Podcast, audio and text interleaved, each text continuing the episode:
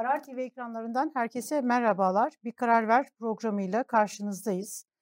Yıldıray Or'la beraber bu hafta iki gün yayın yapamadık. Birincisini Ankara'da ortak mutabakat metnini izledik ve oradan Karar TV olarak yayın yapmıştık. Dün de Yıldıray biraz rahatsızdı. Evet. Geçmiş olsun diyorum. Sesimden alışılıyordur. Sesinden anlaşılıyor. Yarın Habertürk'te gel başla sesi. Moderatör sesi. Moderatör sesi gerçekten. Ben başka bir şey söyleyecektim ama sen hemen bunu söyleyerek. İçimde söyle. yani, evet. Ay çok acayip o yüzden bir şey böyle. öksürürsem burnumda ama hoşunuza gitmeyen maddeler görünürse kusura bakmayacaksınız. Birazdan e, Ankara Enstitüsü Araştırma e, Koordinatörü, Direktörü e, Hatem Ete de bizlerle birlikte olacak. Aynı zamanda e, Paronometre'nin e, genel yayın yönetmeni diyelim. Bizlerle beraber olacak. Bir neler oluyor? Bir onlara bakacağız. Şimdi tam böyle seçim satım haline girdik. AK Parti'nin oyları ne durumda? Millet İttifakı'nın içerisinde hala böyle bir çatırdamalar, hala böyle şeyler var. Bu böyle iktidarın şeyiyle de alakalı değil. Hani dağıldılar, dağılıyorlar. İktidara da çok böyle koz veriyorlar. Hepsinden değil ama şeyler evet. çıkıyor böyle. Yani bir, bir böyle bir hala uzlaşamamışlar havası var. Mutabakat 200 2005 300 maddede anlaşıyorlar. E, köy tesislerine kadar her yerde uzlaştıktan sonra kim o masadan e, kalkacak? Kalkamazlar. Masadan yani, kalkma şey değil Yıldıray. Tuttular hep beraber evet, mutabakatı. Evet. Mutabakat metni tuttular. Ne Asla. yapacak yani? Ne oldu? Ne olacak yok yok yani? dağılma yok. Için. O masa böyle sana söyleyeyim ben. Katolik nikahıyla birbirlerine bağlandılar. Oradan ayrılamazlar. Yani beğenildi de mutabakat metni. Değil çok. mi? Yani muhalifler bile Yıldıray, aman şu olmasın, Kılıçdaroğlu olursa şöyle, evet. asla gidip Erdoğan'a oy veririm tayfası bile beğendi. Evet. Şunu söyleyeyim sana. Gerçekten hani ben ilk kez hani birçok programlar açıkladılar. Güçlendirilmiş parlamenter sistem modelini açıkladılar. Ekonomik reformlar açıkladılar. Yol haritaları. Bir sürü bir şey açıkladılar. Ben bunların hiçbirisine gidememiştim. İlk kez gittim. Çok da güzel oldu yayın. Çok böyle şeydi. şöyle söyleyeyim. halka açık bir toplantı değildi. Partilerin kendi şeyleri Parti, Partilerin kendi temsilcileri vardı ama daha çok böyle sivil toplum kuruluşları hmm. işte hani e, e, dernekler, vakıf hani toplumun değişik böyle hani kesimlerini e, e, temsil eden şeyler vardı. E, ve şunu gördüm ki yani öyle ya da böyle e, İktidar çok ağır böyle hani propaganda şeyleri çalıştırdı. Masada alıyor bunlar çıkıyorlar çünkü bizim de alışkın olduğumuz bir tablo değil. Yani altı tane birbirine benzemeyen birinin işte ak dediğini öteki kara diyecek. E bunların bir hepsi de aynı zamanda mecliste yıllarca hani 20 yıllık AK Parti iktidarı döneminde bunlar hani mecliste olmuşlar. Belki birbirlerine o kadar hani siyasi kutuplaşma vardı ki birbirlerine selam bile vermediler. Çok böyle derin çatışmalar şeyler oldu. Kavganın taraftarları oldular hani siyasi kavgaların. Onlar bir araya gelecekler. Yani bizim çok çoklu parti sistemine geçtiğimizden bu yana böyle bir şey yok. Mutabakat hiç diye bir şey. alışkın olduğumuz yani şöyle sadece hani iktidar muhalefet partileri arasındaki kavgalar değil, derin böyle hani çatışmalar falan değil. Muhalefet partileri bile birbirleriyle bizden muhalefet kültürü de oluşmuş değildi. Böyle ülkenin meseleleri olacak. Burada böyle herkes Bile, böyle kaftanlarını böyle şeylerini kenara bırakacaklar, oturacaklar. Ülke meselesi. Zinhar yani bir de Türk toplumun şeyine de aykırı değil. Bizde hani ortaklıklar, iş ortaklıkları da tabii, tabii. çok kolay yürümez. Böyle hani üç kişi bir araya geldiğinde böyle kavga gürültü çıkar. Ama Doğru. Ben bu de aynı senin söylediğin şeyin en önemli kısmı olduğunu en önemli. Yani maddelerden falan daha önemli bunlar. Tabii. Madde çünkü var yani her. Tamam güzel ama yani Türkiye'nin AK Parti programı da fena Evet. bir program değil bakarsan. Evet. Türkiye yani bizlerin sabrı da yoktu. Çünkü hani çok her gün böyle an an hani bir e, karşıdan böyle hani tsunami böyle geliyor ve hızla yaklaşıyor. Yani sorunlar böyleydi. E, onlarla birlikte hani bir taraftan da bakıyorsun bunlar anlaşa- anlaşabilecekler mi, anlaşamayacaklar mı? Yani iktidar kavga etsin ayrılsınlar e, derken hani e, on, yani bu altılı masaya umut bağlayan toplumun geniş kesimleri de ya anlaşabilirler mi?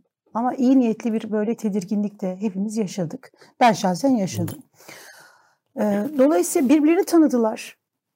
Yüz yüze baktılar. Aslında Türkiye'nin temel problemi de bu. Yani bütün bu işte kutuplaşma var ya seküler kesim, dindar kesim.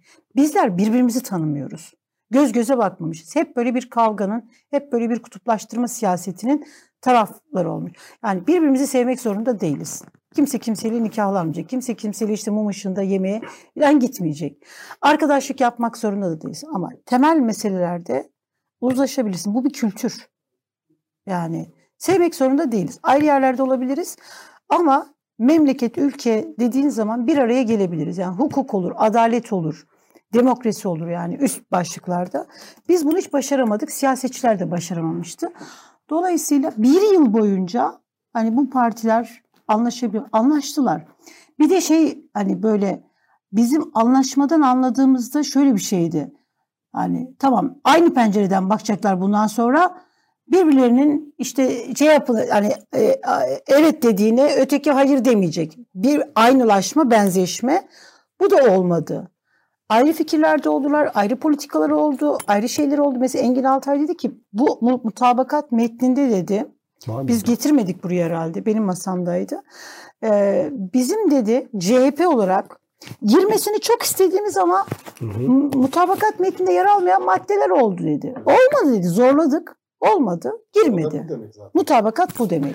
Orada mesela e, Ama dedi sadece biz değil işte diğer mesela diğer partilerin aynen. içinde öyle oldu. Mesela bu e, o tabii 6 kişi aslında esas Hı-hı. 6 kişinin çok önemli bir katkısı var yani bu partilerden ve onlar evet. çok önemli e, tecrübeleri olan isimler. Hı-hı. E, onlardan bir tanesi e, İyi Parti'den Ümit Özdağ'la muhtemelen o da çok katkı yapmıştır. Çok donanımlı bir isim. Evet. Fakat çok. mesela onun toplantıda... Türkiye'de başbakanlık yapacak bir isim Ümit Özdağ mesela. İyi bir akademisyen, iyi bir evet, şey. Çok evet. yani biz de bu programda konuk ettiğimiz evet. şeylerde bu kadar hazırlıklı gelen, anlatan isim. Mesela ama onun yine oradaki mesela konuşmada İstanbul Sözleşmesi yaşatır demesi mesela işte tamam o salondan belki alkış almıştır sivil toplumculardan ama mutabakat öyle bir şey değil. Eğer orada masada bu konuşulduysa Saadet Partisi de dediyse ki yani, tamam İstanbul Sözleşmesi olmasın uluslararası sözleşmeler değil. Onlar için de önemli bir adım bu. İleri bir adım yani bu. Hı hı. Ona saygı duymak gerekiyor. Yoksa evet. o zaman Saadet Partisi çıkar. O da der ki e, kayyumları kayyumları iptal edeceğiz. Bu Kürt sorunu için önemlidir dese mesela. Kürt evet. sorunu lafı da geçmiyor ya da Kürt lafı da geçmiyor mutlaka. O da iyi Parti'nin hoşuna gitmez o zaman. Onların, evet. onların da öyle rezervleri var. Muhtemelen onlar yüzünden girmemiştir. Evet. E, onun dese iyi olur mu? Onu da bir kısım insan alkışlar. Ama mutabakat işte bu orta yolda buluşmak demek aslında. Evet. Tam senin söylediğin gibi. Evet yani e, velhasıl kelam böyle hani gerçekten bütün bu zorluklara rağmen çünkü ortada Türkiye'nin mesela hani dün Kemal Kılıçdaroğlu dedi ya gurur duyarak söylüyorum. Bu Türkiye demokrasi tarihinde bir ilki başardık. Altı parti lideri bir araya geldik. Türkiye'nin sorunlarına yoğunlaştık ve burada uzlaştık. Bu şunu gösteriyor. Türkiye için umut var. Gerçekten doğru bir şey. Ve bu altı parti lideri var ya Yıldıray. Ne kadar böbürlenseler bunu başardıkları için. Bu tarihe kalacak. Dönüp dönüp bu şeye bakacaklar. Evet bu Türkiye'de tarihi öneme sahip böyle tarihi bir adım. Altı farklı parti bir araya geldi ve 2300 maddede anlaştılar. 9 ana başlık. Uzlaştılar. Birbirlerine benzemeden, benzeşmeden, aynılaşmadan kendi böyle hassasiyetlerini farklı farklı siyasi parti sonuçta bu. İşte hani e, uzlaşabildiler ve Türkiye'nin hiçbir e, meselesini de böyle es geçmediler. Bir de uzlaşmak devam, zorundalar. Zorunda. Hiçbirinin e, puanı en yüksek çıktıkları anketlerde bile yapmayabilirlerdi. O zaman mesela, yani yok, yok, İyi Parti işte yüzde en iyi konuda anketlerinde çıkıyor mesela. Yüzde yirmi diyelim. CHP en iyi işte yüzde yirmi yedi. İşte diğer partiler yüzde iki, üç, dört işte bu puandalar. E, hiçbiri yetmiyor. Evet. Yetmiyor yani. Yüzde elli diye bir çıta var yani. Uzlaşmak bir zorunluluk. Şey de değil hani böyle lüks değil hani taviz. Hani onların e, güzel gönüllülüğün eseri de tam değil yani. Bir zorunluluk bu. Zorunluluk ama şu, şunu söylemek Hayır, Bu da önemli bir şey zorunluluk olması. Evet. Daha sağlam yapan Şimdi bir şey bu. Cumhur... Yoksa, o yüzden kimsenin hani herhangi bir şımarıklık yapma hakkı yok yani. Yok şimdi. ama şöyle bir şey var. Şimdi bize bunu sundular. Buradan geri dönme hakları yok tamam mı? Yani bunu bize olabildiğini gösterdiler. Ama şimdi Cumhurbaşkanlığı evet hükümet sistemi bir taraftan böyle hani koalisyonlar dönemi çoklu işte e, e, böyle çok başlığı falan kaldırıyoruz dedi ama bir taraftan böyle koalisyon dönemlerini kötüleyerek böyle hani bir koalisyon hükümet sistemi getirdi. Çok başlık dedi, çok başlık getirdi. Şimdi mesela Cumhur İttifakı nasıl yönetiliyor? MHP işte AK Parti bir de altta görülmeyen, üstte görülmeyen, kenarda köşede ortakları var. Ama benim söylemek istediğim hani şey şu. Şimdi mesela diyelim ki İyi Parti atıyorum kendisine daha yakın bir partiyle, Demokrat Partiyle ittifak kurabilirdi. Ondan sonra CHP işte diyelim ki bu altılı masadan birisiyle ittifak kurabilirdi. Deva Partisi, Gelecek Partisi. Biz o zaman şunu söylemezdik. Ya siz altınız niye bir araya gelmiyorsunuz diyemezdik. Kemal Kılıçdaroğlu'nun başardığı şey yani burada asıl büyük bence takdiri, büyük, övgüyü. En büyük partinin lideri. En büyük partinin lideri olarak dedi ki hayır benim biz dedi böyle oy oranlarına bakmadan eşit olarak bu masaya oturuyoruz dedi. O masada en büyük takdiri, en büyük alkışı, övgüyü hak eden de Kemal Kılıçdaroğlu.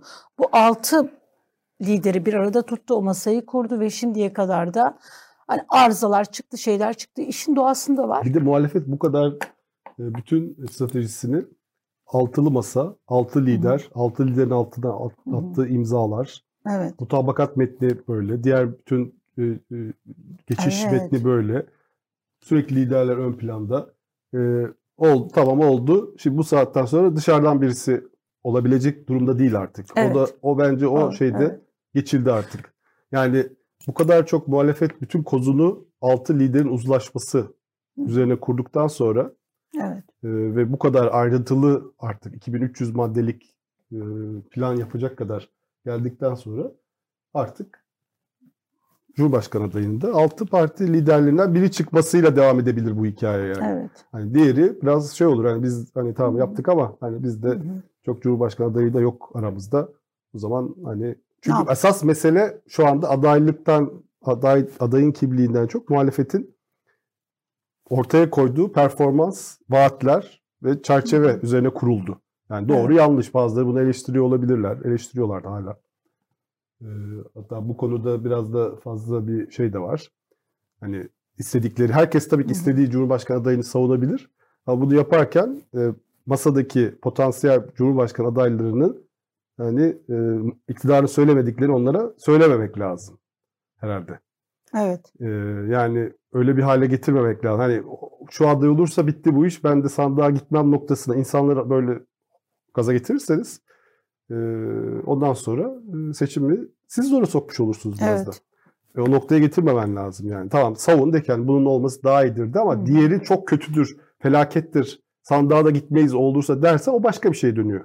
Evet. O daha iyidir de. Yani bunu tabii Türkiye'de bunu başarmak çok kolay değil. Türkiye'de öyle bir kültür yok. Hemen hizipleşme olur. Hemen en ağır laflar söylenir. O yüzden de bazı tabii özellikle 12 Şubat'a kadar ben tartışmalar... Sosyal medyada böyle evet. bir eğilim evet. özellikle gençleri çok etkileyen böyle bir şey var yani hani bu olmazsa kara toprak şeklinde. Evet. Bir fikir var. Mesela Kemal Kılıçdaroğlu olursa bittik, tükendik, kaybettik. Yo. Zaten sandığa da gitmeyiz diye insanları şey yapıyorlar, motive ediyorlar. Öyle yapma de ki yani şu Mansur Yavaş olursa daha iyi olur de. Yani Kemal Kılıçdaroğlu da iyi de diyerek devam et bari. Hani evet, endişeni dile getir. Kibar bir siyaset şekilde. böyle bir şey yani. Evet. Şimdi ben şeyde inanmıyorum onu sana söyleyeyim. Yani Kemal Kılıçdaroğlu seçilemez. Yani bunun böyle içerideki bu farklı böyle bölünmeler, farklı böyle şeyler olduğunu düşünüyorum. Ee, ben Kemal Kılıçdaroğlu'nun ya da masadaki her bir isim hangisi olsa altı isimden birisinin aday olduğu takdirde burada masa önemli. Ee, seçilmeme riski olduğunu düşünmüyorum. Sadece yani seçmenin kafasını karıştıracak tek bir şey var. Yani bunu da bu siyasetçilerin biliyor olması lazım. Birlik beraberlik e, görüntüsü. Yani biz buradayız, bu sorunları aşarız. Şu görüntü işte Yıldıray. Yani hep beraber bir araya çıktın. Biz buradayız, bu sorunları da çözebiliriz iradesini ortaya koymak güçlü bir şekilde. Ya şimdi yani. Bir de, bir de ilginç e, birkaç şey de var. Ee, yani senin de dikkatini çekmiştir. Ben en ilginç şey yani iktidar medyasında nasıl karşılanacak diye e, bu şeye baktım. E, bir şey çok ilginç. E, AK Parti'ye yakın bir takım gazeteciler e, işte hatta bir tane AK Parti MKYK üyesi Mücahit biri birinci. Ee, okumuş bu fasikülü diyor. Fasikül diye de aşağıda. Fas- 224 sayfa fasikül mü olur yani? Bayağı ansiklopedi gibi bir şey yani. Ee, yerel yönetimler idari ve mali açıdan yeniden yapılanacak beyanını gitmiş PKK'ya bağlamış. Hani e, HDP'ye bağlamış. HDP bakanlık hani HDP yüzünden bunu FETÖ'ye bağlıyorlar. Şimdi İşte FETÖ yerel yönetimler idari ve ne. mali açıdan yeniden yapılandırılacak e, buna benzer bir şey Hı hı. var. Yetkileri verilecek gibi. Bunun çok daha ilerisi AK Parti programında var. E, Mücahit Birinci baktım hala AK Parti MKYK üyesiymiş. Gerçekten bu da şaşılacak bir durum. O kadar E, olaydan sonra. Yani onun orada olması da ama insan hani MKYK üyesi olduğu partinin programını okumaz mı? Değil mi? Hani bir partiye giriyorsun. Evet. Üye oldun tamam hadi okumadın. Üşendin. Ee, bir yöneticiliğe aday oldun. İnsan hani der ki "Ha, bu parti programı neymiş ya bir okuyayım da yarın bir gün yanlış bir ta- şey taş, taşa vurmayayım baltayı. E şimdi vurdun işte. AK Parti programında Avrupa özel özel yönetim şartına atıf var. Özel yönetim şartı. Bütün e, kamu merkezi otoritenin yetkilerinin yerel yönetime devredilmesiyle ilgili bu mutabakattan çıkamayacak çok ileri vaatler var. Hı. Hiç okumamış. Bakmamış bile ona. Ama şeyin sorunu bu zaten. Şimdi mesela e, bir e, bu bir si- siyaset böyle hani şey sorunu. İlk önce liderler, siyasi parti liderleri güçlü ve her birisi böyle aktör isimlerle yola çıkarlar ilk yola çıktıklarında. Bak işte Atatürk de böyle, Demokrat Parti de böyle. Bütün hani bu güç zehirlenmesi. İlk yola çıktıklarında e, aktör isimler, her birisi böyle liyakat, ehliyet sahibi e, ve partiye artı değer böyle hani e, birikimleriyle, tecrübeleriyle artı olan isimlerle yola çıkarlar. Sonra o liderler yani bu bir si- si- siyaset sorunu bizdeki. Sonra çünkü lider odaklı gittiği için mesela Avrupa'da parti liderleri o kadar şey değildir. Hani başbakanların isimleri şey yapmaz. Liderler değişir, partiler bir şey olmaz. Çünkü hani e, siyasi partiler kurumsallaşmıştır. Devlet mekanizmalarına bir şey olmaz iktidarlar gittiğinde. Politikalarına bir şey olmaz çünkü orada devletin kurumsallaşması var. Bizde öyle değil. Öyle olduğunda liderler kendileri böyle hani güçlü, biraz böyle hani o iktidar artık hani muktedir oldukları dönemde hemen o yola çıktıkları daha güçlü e, e, tecrübeli isimleri bırakırlar. Okumayan, düşünmeyen, sen işte yoksan biz bir hiçiz diyen isimlerle devam ederler. Şimdi mesela AK Parti'nin ilk dönemine bak. Bugün mesela kanun görüşmelerinde neler duyuyoruz? Ya AK Parti kanun getiriyor milletvekilleri. Bakanların da milletvekillerinin de kanunlardan haberi yok. Okumamışlar. Neden? Çünkü Beştepe'den geliyor. Okumalarının bir anlamı da yok. Kolaycılık. Tamam mı? Yani bu da böyle. Okumuyor, bilmiyor. Şimdi bir de e, toplantıda toplantıyı izleyip e, toplantıdan çeşitli yorumlar çıkaranlarla da ilgili bir notum var. Hadi Vay. orada değildim şu an söyleyeyim. Şimdi Onu söyle ben de şimdi şeyi sen de söyleyeceğim oradaydın. sana. Sen böyle özet mi çıkardın diye. Ha şöyle. Şimdi bir şey daha söyleyebilir miyim Tabii, Yıldıray? tabii, evet. Şimdi mesela hani bu okumuyor eğitimi diyoruz ya. Ya bak şimdi mesela İstanbul seçimleri iptal edildi 2019'da. Şimdi mesela hani o YSK üyelerini düşün. O YSK üyelerinin içerisinde o dönem seçimi iptal eden YSK üye, üyelerinin içerisinde ismen cismen ben birisini biliyorum ki e, Ankara'da oturuyorlar Yargıtay'da ondan sonra e, oturuyorlar diyorlar ki ya burada hukuken bir gerekçe yok bilmem ne yok falan filan. Bu Yargıtay'daki hani YSK üyesi arkadaşlarına söylüyor çünkü Yargıtay'dan biliyorsun e, üyeler şey yapıyor. Hani bir kısmı oradan gidiyor. O birisi diyor ki ondan sonra e, sonra bu kişi YSK başkanlığı da yaptı. Maşallah. Tabii tabii YSK başkanlığı da yaptı. Diyor ki yok diyor hukuki çok gerekçe var diyor. Nerede var filan diye soruyorlar. Ondan sonra diyor ki e, A Haber'de var diyor söylüyor. Şimdi A Haber'deki propaganda haberlerini hukuki gerekçe olarak gören, sayan, buna inanan e, yargıçların olduğu bir Türkiye'de yani bakıyor çünkü hukuka bakmıyor, şeye bakmıyor, A Haber'e bakıyor. E, öbür milletvekiline bakıyorsun o da mesela kanunu okumaya bakmıyor, ne diyor bakmıyor, Beştepe'ye bakıyor. Türkiye'nin durumu bu. Yani niye bu Şimdi- kadar yozlaştık? şimdi- Bundan dolayı. Mutaba e, şeyde e, 2300 maddeyi işte okumuş mesela Mehmet Barlas dün. O Aa. eski Türkiye geri dönecek yazısı yazmış. Fakat çok ilginç. Yani tabii Mehmet Barlas'ın okumasına da gerek yok yani bunu yazması için. Öyle yazabilir yani onu. Fakat orada olan bir Halk. TV moderatörü de şöyle bir tweet attı. Belki görmüşsündür.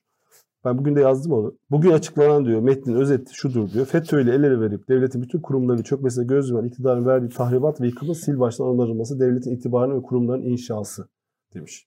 Böyle hemen FETÖ'ye bağlamış. Ümit Özdağ ise tam tersini görmüş. O da okumuş. O da diyor ki altılı masada mutabakat metninde devletin FETÖ'ye geri verileceği söylenmektedir. diyor. Ya demek Ümit Öz, Özdağ şeyi okuyor. İyi bir sabah Ama gazetesi e, şimdi bu diğer Halk Çünkü oradan okumuş yani. O da metni okumamış. FETÖ ile el ele verip devletin bütün kurumları çökmesine göz ve iktidar verdiği tahribat ve yıkımın sil baştan onarılması, devletin itibarını ve kurumların inşası. Şimdi yani o da diyor ki eski Türkiye hani bu Hmm. askeri vesayet artık ne, neye şey yaparak e, bu referansı e, yapmış. Hı. Böyle Genelkurmay Başkanlığı'na, Kuvvet Komutanlığı'na, Savunma Bakanlığı'na alınıp Genelkurmay Başkanlığı'na bağlanmasından falan mı bunu çıkarıyor? Bu da ileri bir şey değil, bir kötü bir adım değil yani. Hani hı. Milli Savunma Bakanlığı'na bağlanması gerekmiyor. Genelkurmay Hı. Başkanlığı, Milli Savunma Bakanlığı bağlanırsa zaten Evet. şey oluyor. E, Böyle devletin itibarının, kurumlarının inşası, devletin e, daha önceki sistemde bir itibarı falan yoktu. Nereden çıkarıyorsunuz bunu? Devletin çok güvenilir kurumları da yoktu. Çok iyi bir yargı organı da yoktu. Şimdikinden e, kıyasla belki söylüyor olabilirsiniz ama çok korkunç kararlar veren yargı kurumları vardı. 367 kararı gibi. evet. E, pek çok başka insan hakları konularında kararlar veren e, bir devletimiz vardı. Hatta çok uzun yıllar devam etti. Yani 301 davalarını falan Evet. hatırla- hatırlayabilirler belki. Bu, bu yüzden Hrant Dink öldürüldü.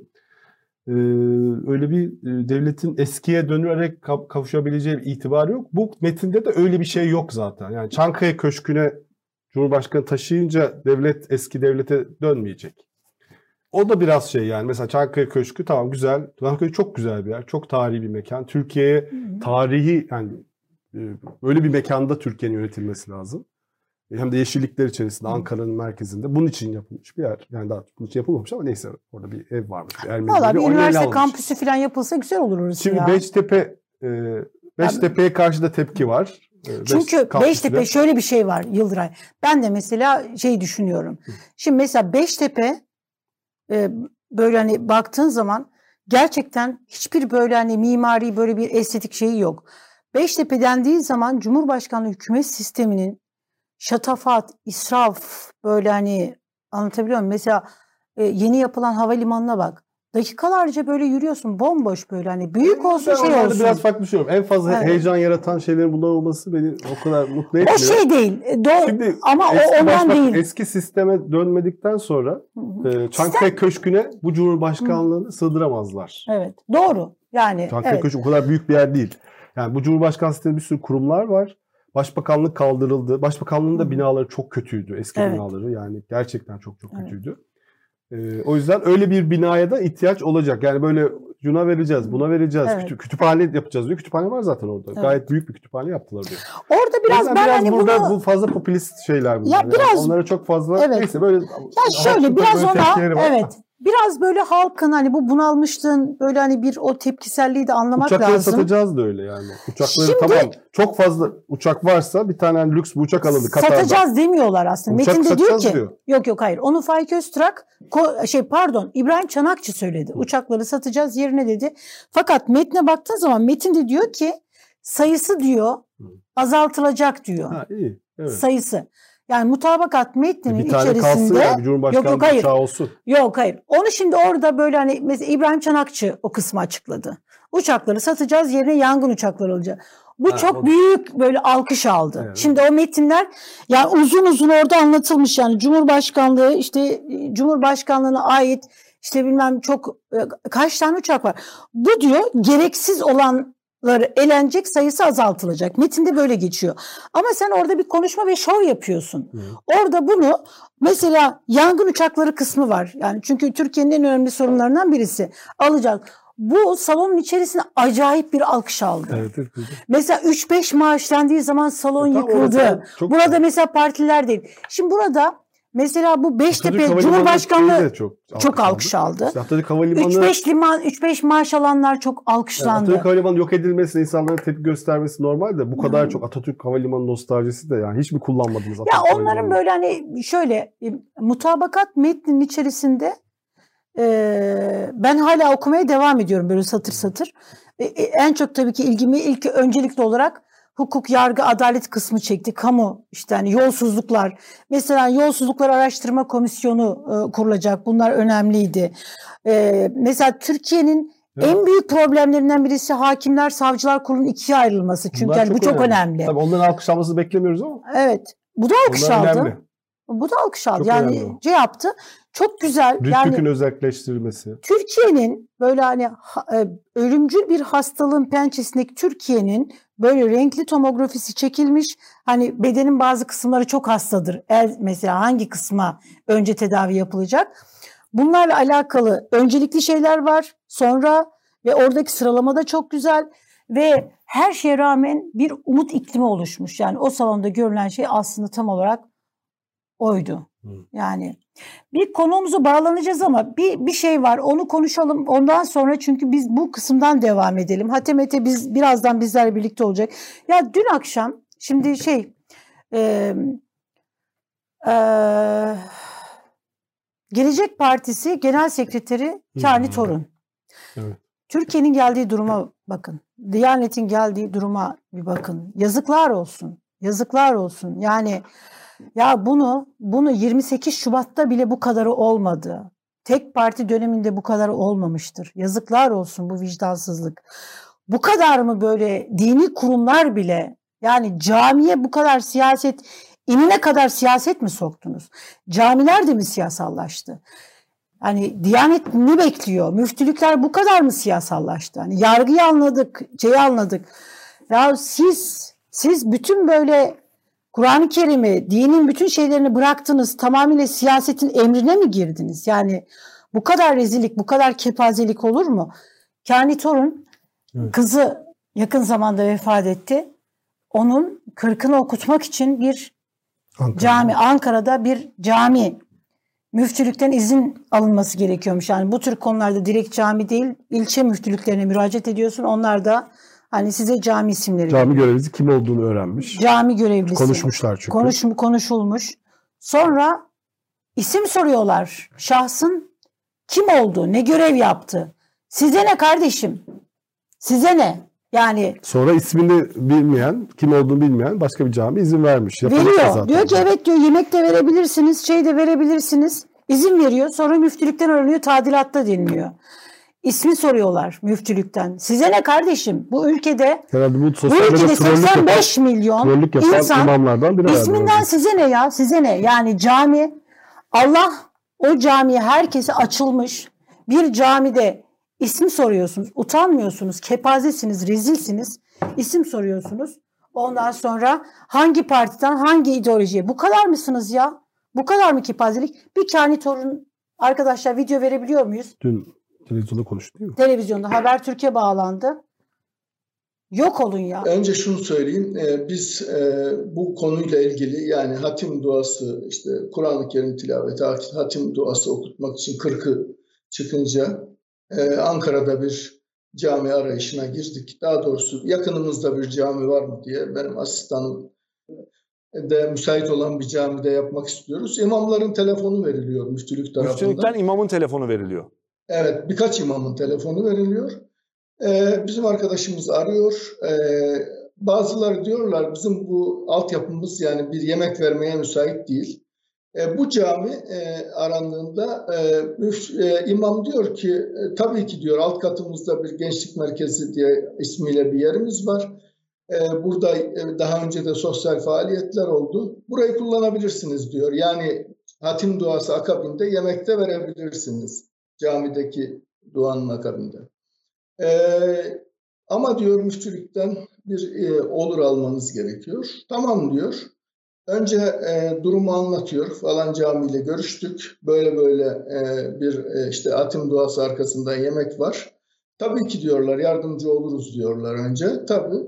E, bir ismi falan alalım müftü beye iletelim diyorlar. İşte merhumenin ismini veriyor. E, asistanım kendi ismini, siz as, yani merhumenin yakını mısınız? Diyor ki e, yakınının ismini vereyim ve benim ismimi veriyor.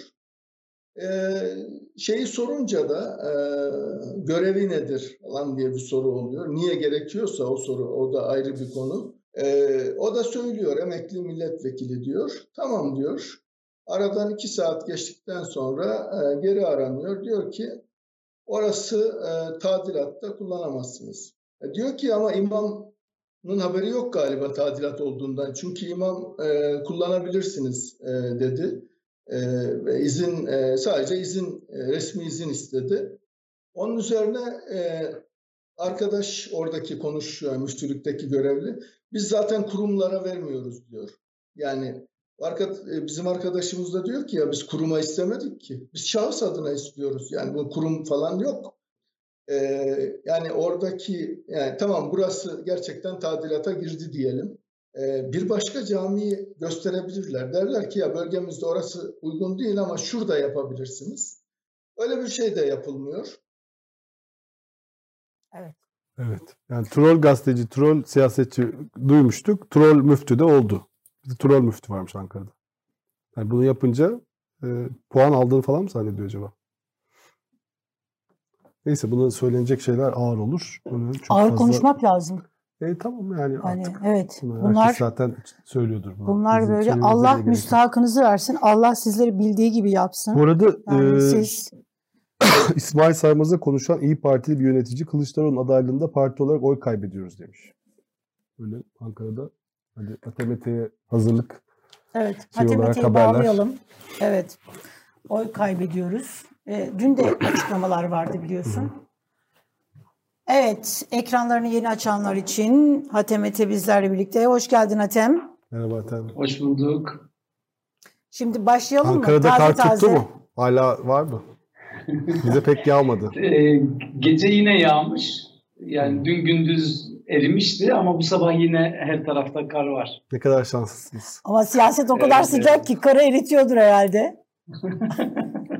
İnsanlar Doğru, hissetmiyordu. Evet, uzun, uzun süredir bekliyorduk. Nihayet geldi. Yıldıray sen bir söyler misin? Bu İsmail Saymaz sen okudun evet, yani, bir onu e, soralım hemen oradan başlayalım. Böyle bir kulis şeyiyle işte oy kaybediyoruz demiş İyi Partili bir yönetici e, Halk TV'de İsmail Saymaz'a isim vermeden konuş. Bir de böyle isim vermeyen, eskiden isim vermeyen generaller vardı. Şimdi isim vermeyen parti yöneticileri var. Bunlar böyle açıklamalar yapıyorlar. Ee, böyle bir şey devam ediyor sanki 13 Şubat'a doğru. Senin aldığın havada öyle mi? Ya aslında yani son 6 aylık e, süreçten bir farkı yok bence. Yani muhalefetin bir adaylık e, sıkıntısı var. E, Kemal Bey e, aday olma arzusunu her fırsatta e, dile getiriyor, ısrar ediyor ama henüz buna diğer partilerden net bir e, destek gelmedikçe, masada bu oturulup konuşulmadıkça, bir karara bağlanmadıkça da devam ediyor bu.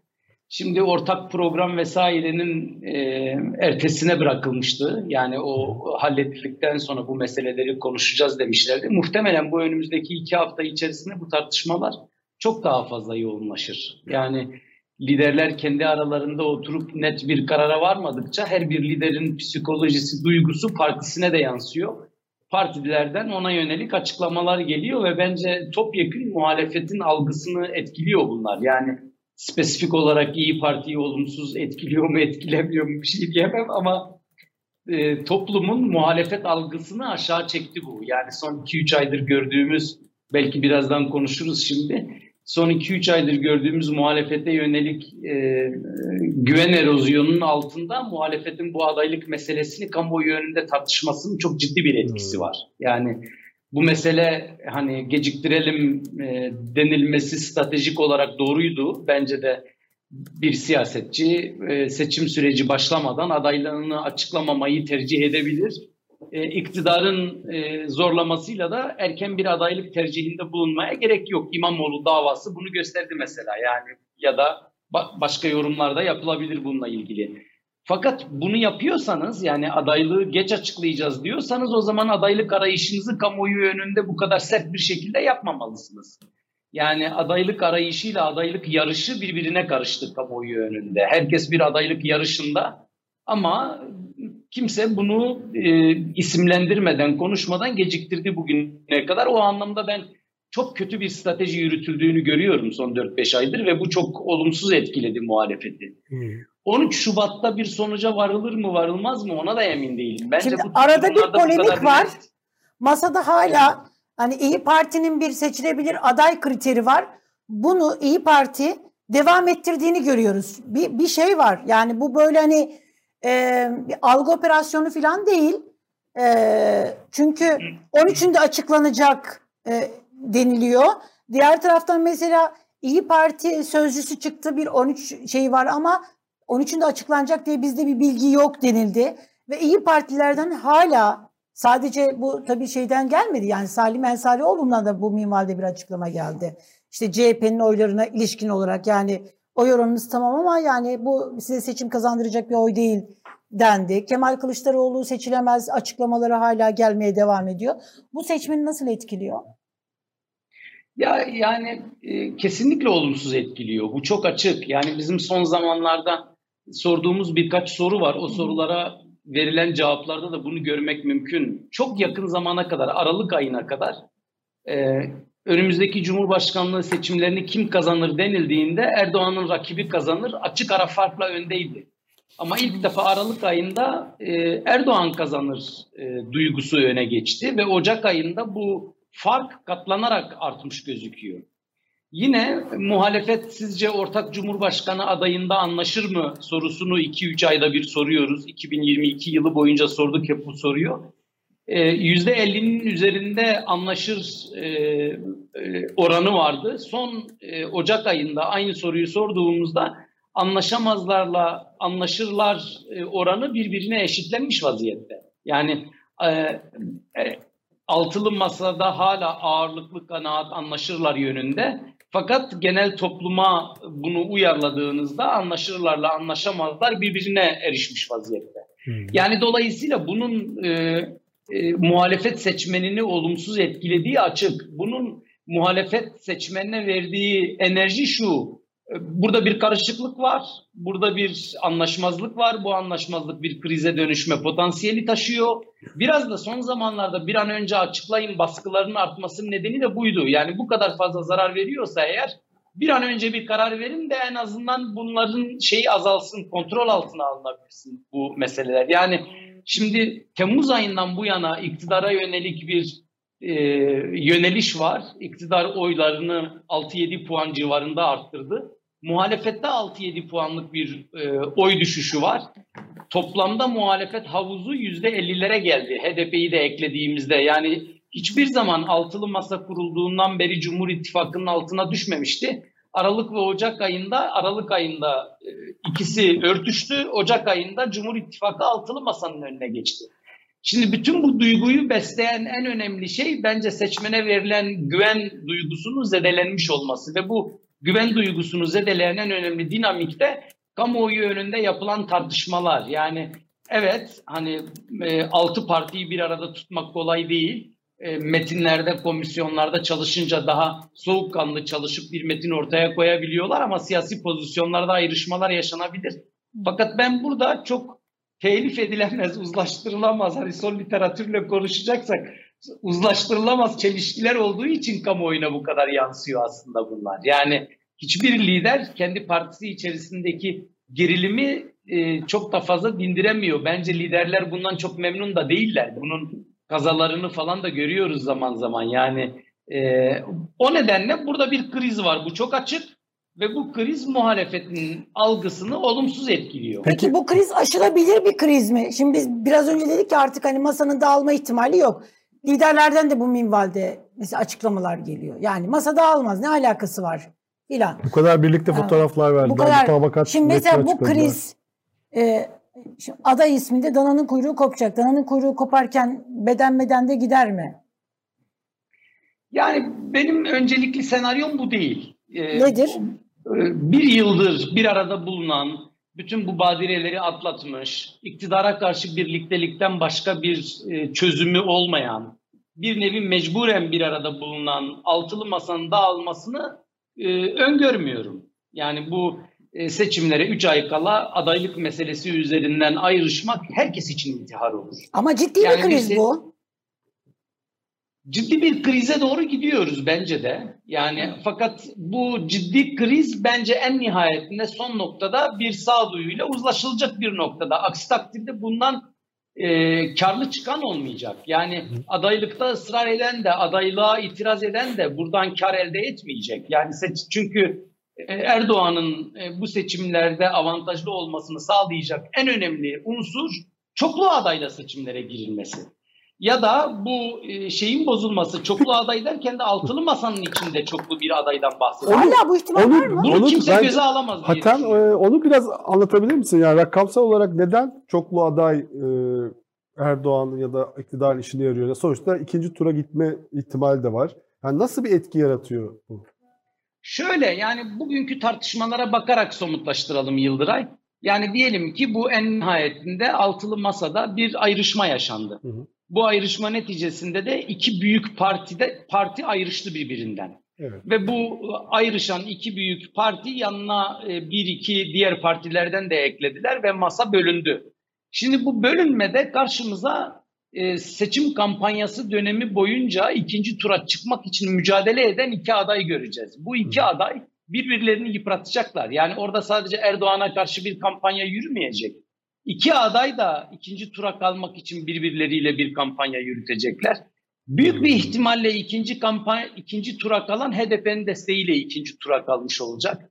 E, dolayısıyla HDP ile diğer e, dışarıda kalan aktörün benimsemeyeceği daha başka ilişkiler de kurulmuş olacak.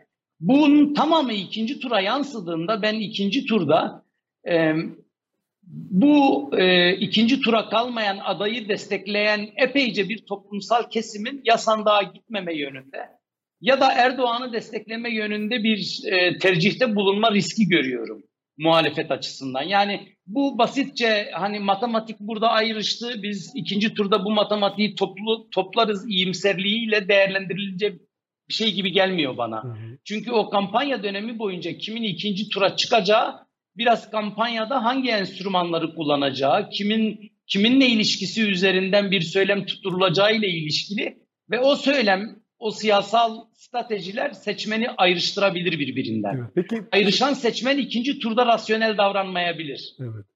Peki bu e, şu ana kadar muhalefet içerisinde işte çeşitli adaylar var ve bu adaylarla ilgili de medyada da siyaset alanında daha kibar olsa da medyada, sosyal medyada açık tartışmalar o aday lehine ve diğer adayların aleyhine. İşte İmamoğlu lehine, Kılıçdaroğlu aleyhine gibi e, şeyler var. Yani söylemler var. İşte oy vermem, o olursa oy vermem, sandığa gitmem, kaybettik, battık, çıktık.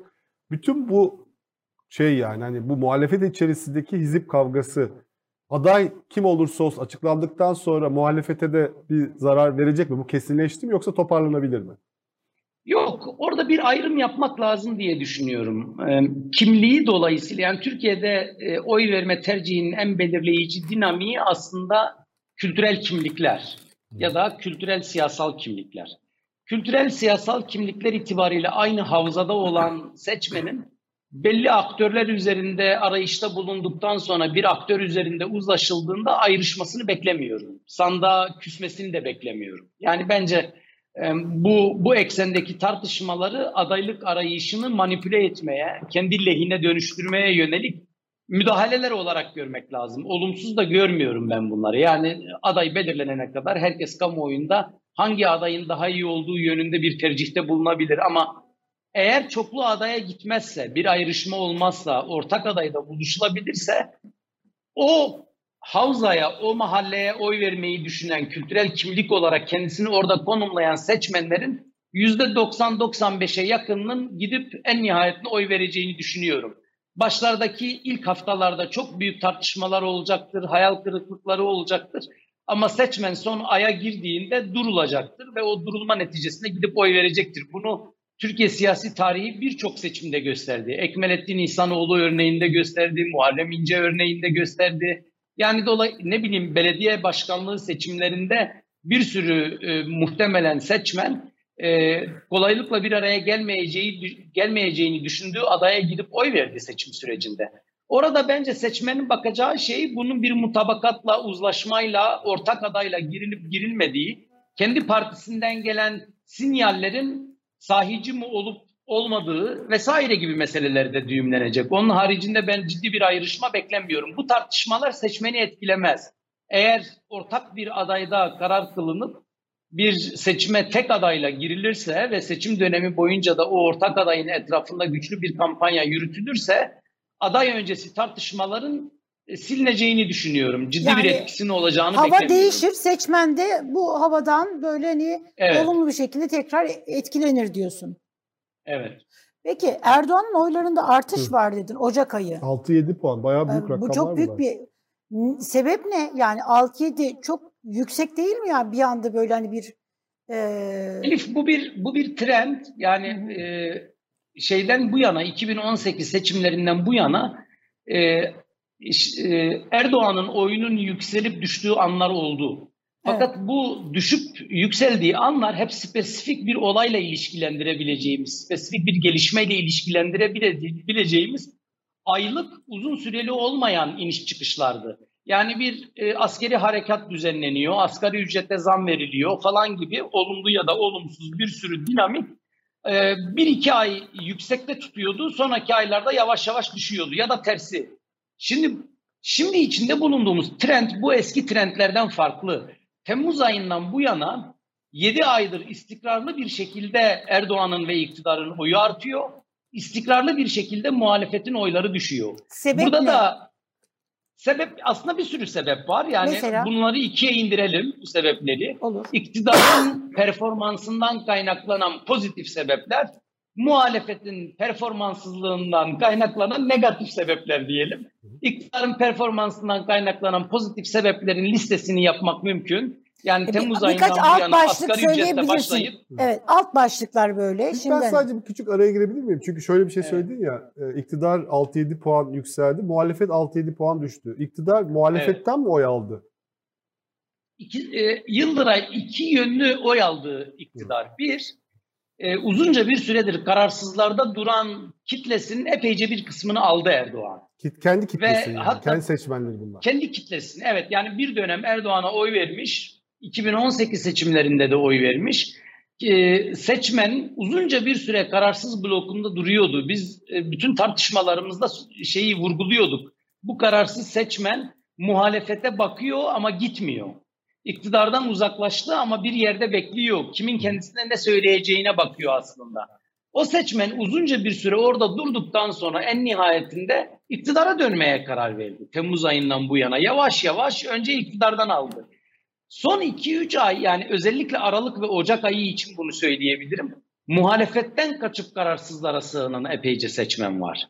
Yani Temmuz'dan Eylül Ekim'e kadar iktidar çoğunlukla kendi kararsız seçmenini geri alırken Aralık ve Ocak ayında muhalefetten kararsızlara kaçan bir seçmen oluştu. Yani muha- e, Onların oylarını iktidar mı oluyor artık? iktidar Onların oyları Evet da. yok o, o oyların bir kısmı kararsızlarda bekliyor. Bekliyor. Bir kısmı Zafer Partisi'ne gitti. Bir kısmı işte e, iktidara yöneldi. Yani muhtemelen o muhalefete son bir iki yıl içerisinde giden seçmenin bir kısmı geri geldi. Önce kararsızlarda bekledi sonra tekrar iktidara yöneldi diye düşünmek lazım. Yani dolayısıyla bir geçişkenlik oluştu. Türkiye siyasetinin son iki yılında sürekli şey yazıları yazdık her birimiz seçmen hareketsizliği, siyaset dondu mu, niye bir hareketlik yok dedik. Temmuz ayından bu yana bu buzlar çözüldü. Seçmende iki yönlü bir hareketlilik başladı. Hem kararsızlardan iktidara hem muhalefetten kararsızlara ve iktidara bir yöneliş oldu.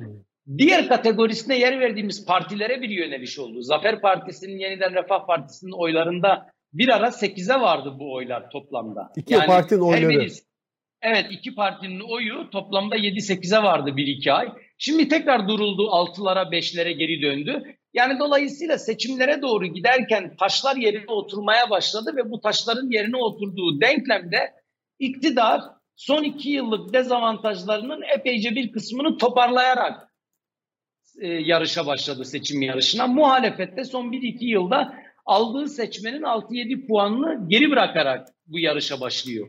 O nedenle de biz e, Haziran ayında e, muhalefet havuzunu HDP ile birlikte yüzde 60'larda görüyorduk. Ve diyorduk ki yüzde 60'lar içerisinde her aday yüzde 50'yi çıkarabilir.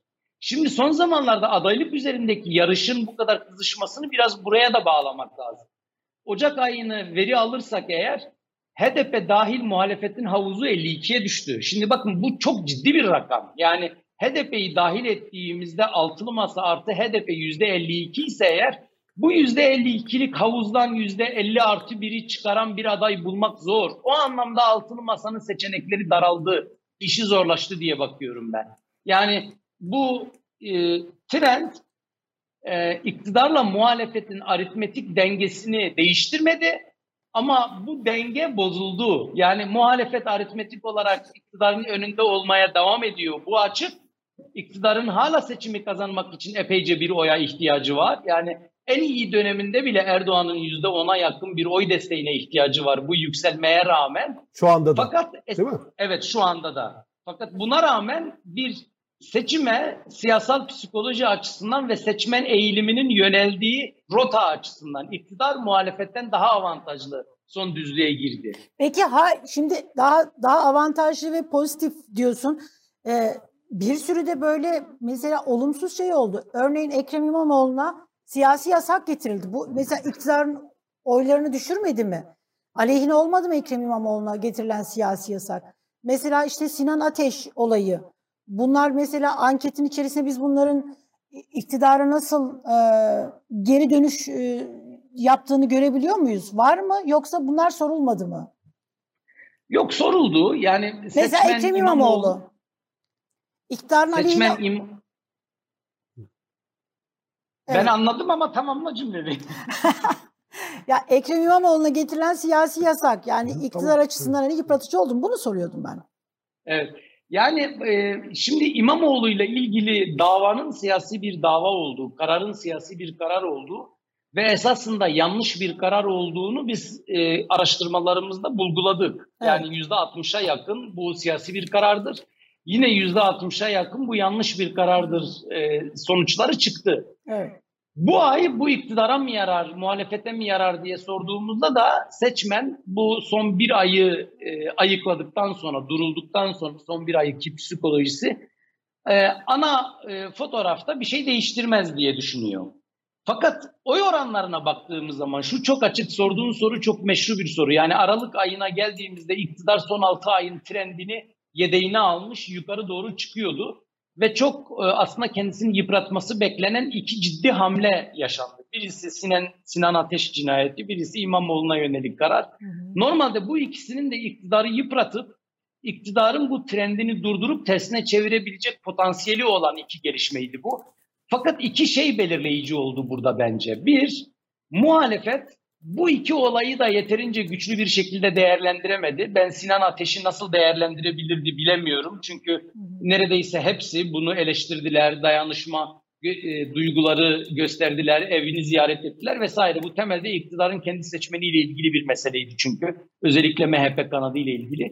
Ama İmamoğlu kararının muhalefet tarafından yeterince güçlü bir şekilde e, siyasi siyasi sermayeye dönüştürdü, dönüştürüldüğünü söylemek zor.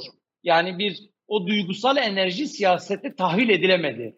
Ee, işte Saraçhane'de bir miting gerçekleştirildi ama o mitingden sonra e, o siyasi sermaye dönüştürecek süreyen bir şeye dönüştürülemedi o. İkincisi de e, hemen hızlıca muhalefet kendi iç gerilimlerine boğuldu tekrar. Kendi iç tartışmalarıyla kamuoyunun gündeminde yer aldı. Yani o nedenle biraz önce e, niye iktidar yükseliyor, muhalefet düşüyor e, sorusunu cevaplarken iktidarın yaptıkları var, muhalefetin yapamadıkları var derken ki kastettiğim şey o. Yani iktidar Temmuz ayından bu yana çok muhkem bir görüntü veriyor, istikrarlı bir görüntü veriyor. Seçim ekonomisinde sektörel bazı müdahalelerde bulunup ekonomik krizi belli bir dengede tutmayı başarıyor. E, dış politikada güçlü hamleler yapıyor ve bunlar seçmeni olumlu etkiliyor. E, bu büyük icraatlar, büyük e, hamleler meselesini e, sürdürmeye devam ediyor. Kültürel fay hatlarını etkili bir şekilde kullanıyor e, ve en önemlisi bu muhalefetin beş benzemezden bir araya geldiğini ve ülkeyi yönetemeyeceğini, bundan da muhalefetten aldığı malzemeleri etkili bir şekilde kullanarak kendi seçmenine aktarmayı başarıyor. Bunu dengeleyebilecek en güçlü şey muhalefetin de iktidar karşısında aynı ölçüde güçlü, yönetebilir, istikrarlı, bütünlüklü bir siyasal söylemle ilerlemesiydi. Bunu yapamadı muhalefet. Peki Bu Hatem bir araya gelince de kullanılamadı bunlar. Peki şimdi normalde İmamoğlu davası iktidarın aleyhine olması gerekiyordu ama lehine oldu. Muhalefet, şey, muhalefet Millet İttifakı'nın da lehine olması gerekiyordu. Yani bakıldığı zaman hani dengeler böyle.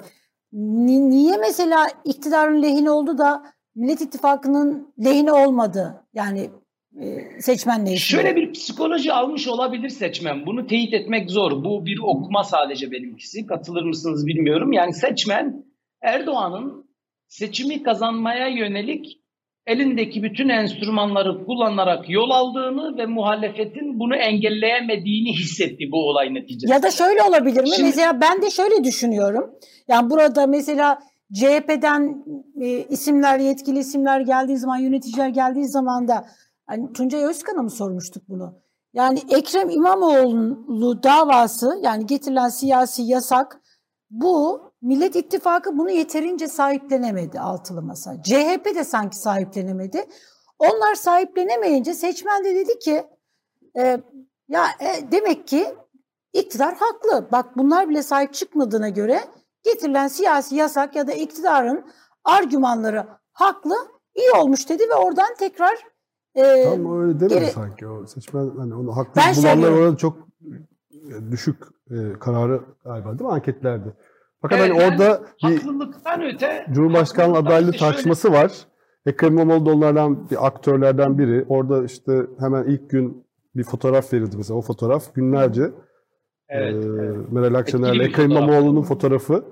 E, o fotoğrafın yayınlanmaması için epey e, mücadele edildiğini duyduk mesela kulislerde. Çünkü hani tam olarak bir e, trajik trajediyi yansıtmayan bir fotoğraf. Hani kibarca söyleyelim. Yani e, mağduriyeti tam yansıtmayan, hani bu böyle bir siyaseten bir fırsat şeyini hani o gösteren bir fotoğraftı. Ve o çok kullanıldı Yıllar- günlerce. Orada orada e, İmamoğlu meselesi muhalefetin adaylık üzerinden yaşadığı tartışmaya malzeme oldu. Aynen öyle oldu. Hmm. Ee, öyle olduğu için de seçmen ve bence aktörler de İmamoğlu meselesini e, yeterince herkesi güçlendirecek bir siyasi sermayeye dönüştüremedi. Dönüştü. Sadece İyi Parti'nin ya da e, Akşener'in İmamoğlu'na desteği bu ayrışmayı derinleştiren bir işlev gördü. Evet. Bunu engellemenin yolu CHP'nin çok güçlü bir şekilde Evet. bunu savunup O da, CHP savunmadıkça o da adaylık meselesinden geri, geri bastı. Evet Ee, İmamoğlu'nu masaya bir aktör olarak dahil ediyor algısını besledi. CHP'de bence bilinçli olarak İmamoğlu meselesini siyasi sermayeye dönüştürmekten uzak durdu. Evet. Geleceğe yönelik hesapları itibariyle bunu değerlendirmek istemedi. Ben hep şöyle görüyorum. Bence İmamoğlu meselesi de bunu biraz teyit etti. Aslında siyasi bir hamleyi yapan aktör elindeki bir malzemeyle bir hamle yapıyor. O hamlenin siyasi sonuçlarını belirleme konusunda hamleye maruz kalan daha fazla seçeneğe sahiptir. Yani iktidar bir hamle yapabilir. Niye? Elinde idari güç var, yargı gücü var, iktidar gücü var, hamlesini yapar. Bu hamlenin siyasi yansımasının ne olacağına muhalefet karar verecek aslında. Ve muhalefet bu siyasi hamleye birden fazla opsiyonla cevap verme imkanına sahip, potansiyeline sahip. İmamoğlu meselesinin bize gösterdiği iktidar hamleyi yapar, muhalefet de buna cevap veremez, iktidar karlı çıkar. Ha, böyleyse eğer o zaman HDP kapatma davasında niye aynı şey olmasın? O zaman başka Hmm. bir mevzuda niye Hmm. aynı şey olmasın? Bütün bunu e, tersine çevirebilecek olan şey bütünlüklü ve akıllı bir stratejiyle bu hamleleri boşa çıkarmak. Ama her gerçekleşen hamle muhalefetin iç tartışmalarının mezesi haline geldiğinde seçmen bu muhalefet bu topları çeviremiyor duygusuyla iktidara döndü diye okunabilir bu. Aslında bu haklılık haksızlıktan öte bu mevzunun değerlendirilememesinin e, ürettiği hayal kırıklığı. Ben şunu söylüyorum son bir şey bu meseleyle ilgili. Ocak ayı anketi Erdoğan lehine bizi de şaşırtacak ölçüde hızlı bir yükselmeye sahne oldu. Mesela Temmuz ayından Aralık ayına kadar gelen trend 1 puanlık, 0.5 puanlık, 1.5 puanlık ufak şeylerdi. Bu bu bir e, seçim mekanizması açısından yani araştırma tekniği açısından diyelim anlaşılabilir, makul görülebilir değişimler bunlar. Ama Ocak ayı çok bir sıçramaya yol açtı. Neredeyse bütün ankete sinen Cumhurbaşkanlığı senaryolarından tutun başka bir sürü yerde buna rastladık. Ben bunun muhalefet seçmenindeki çok ciddi bir hayal kırıklığının yansımasıyla verilen bir tepki olduğunu düşünüyorum. Gerçekçi ve kalıcı bir oy değil o zaman. uğradı. Ya gerçekçi bir yükseliş değil, tepkisel bir yükseliş diyorsun. Evet, eğer muhalefet kendisini toparlarsa önümüzdeki 1-2 ay içerisinde bu değişecek. Burada çok net bir hayal kırıklığı, bir böyle endişe, bir çaresizlik duygusuyla ortaya çıkan rakamlar bunlar diye düşünüyorum. Peki şöyle bir, e, senin de daha önceki çalışmalarında söylediğin bir şey vardı. Yani AK Parti kendi havuzundan oy alabiliyor. Yani kaybettiği seçmenleri alabiliyor. Onları tekrar kararsızlara giden seçmenler alabiliyor. Ama şu, anda mesela muhalefetten de oy alabiliyorsa bu bayağı bir e, değişen bir durum. Yani çünkü ala, yani kimden alabilecekti? İşte muhalif tarafa geçmiş insanlardan e, da Kürtlerden e, artık oy alamıyor görünüyordu e, Erdoğan e, ve AK Parti. E, bu kalıcı mı mesela? Muhalefetten oy almaya başlamasının neden olan şey ne olabilir? Ya 2018 seçimleri göz önünde bulundurularak o dönemdeki ayrışmada muhalefette yer alan seçmenden oy alıyor diye düşünmüyorum. Son 1-2 yıllık e, son 1-2 yıllık süreçte muhalefetin iktidardan aldığı bir kısım seçmenini iktidar geri aldı diye okuyorum bunu. Yani bunları muhalefetin kemikleşmiş tabanı olarak görmektense iktidardan kopup muhalefete giden seçmen olarak okumak lazım. Bir bu. İkincisi Kürtlerle ilişkisinde Erdoğan son e, dönemlerde %20'ler bandına sıkıştı zaten. Hmm. O %20'ler bandının kendi mantığına göre son 1-2 ay içerisinde, 3-4 ay içerisinde Kürtlerden de bir oy alıyor. Yani Türkiye çünkü artık o o seçmen Kürt kimliği dolayısıyla oy veren bir seçmen değil. Türkiye vatandaşlığı kurgusuyla oy veren bir seçmen diyelim. Tamam yani bunlar ne, ne kadar ayrıştırılabilir şeyler bilmiyorum ama ortalama seçmende Erdoğan'ın pozitif bir e, izlenim oluşturduğu e, e, hamleler, siyasi e, müdahaleler e, ortalama Kürt seçmende de pozitif algılanıyor. Yani son 3-4 ay içerisinde Erdoğan'ın Kürt seçmen oyunda da bir artış var. Bunu hmm. bunu da araştırmalarda görmek mümkün. Ama bu henüz eski oylarına geri dönmüş değil dediğim gibi. %20'ler bandında durmaya devam ediyor.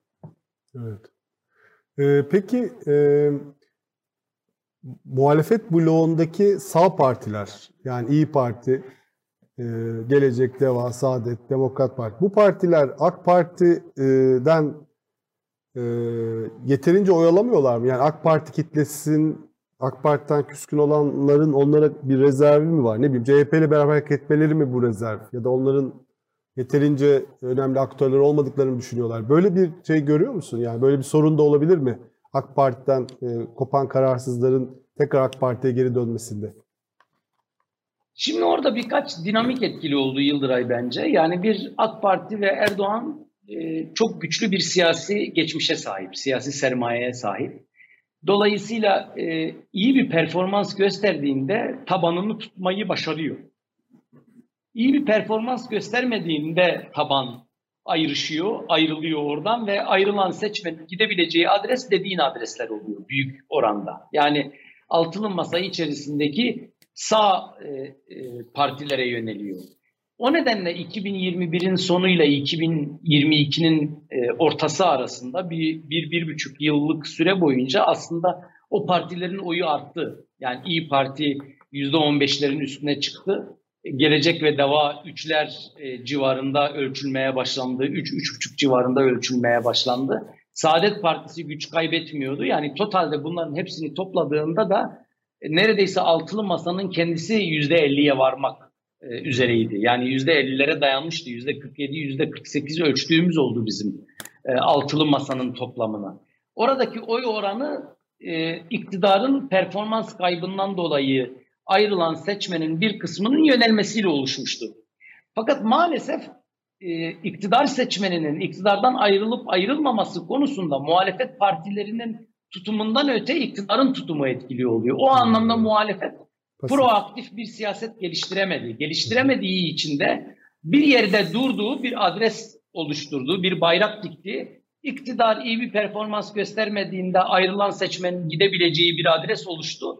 Ama bu partiler orada duran seçmeni oradan memnun oldukları halde ikna edip oradan çekmeyi başaracak güçlü politikalar, söylemler geliştiremedi. Hatırlarsan biz son 1-2 yıl içerisinde muhalefete yönelik eleştirilerimizde hep bunu vurguluyorduk. Yani bir yerde bekleyip iktidardan rahatsız olanların geleceği bir adres olmakla yetinmeyin. Bu elbette bir imkan.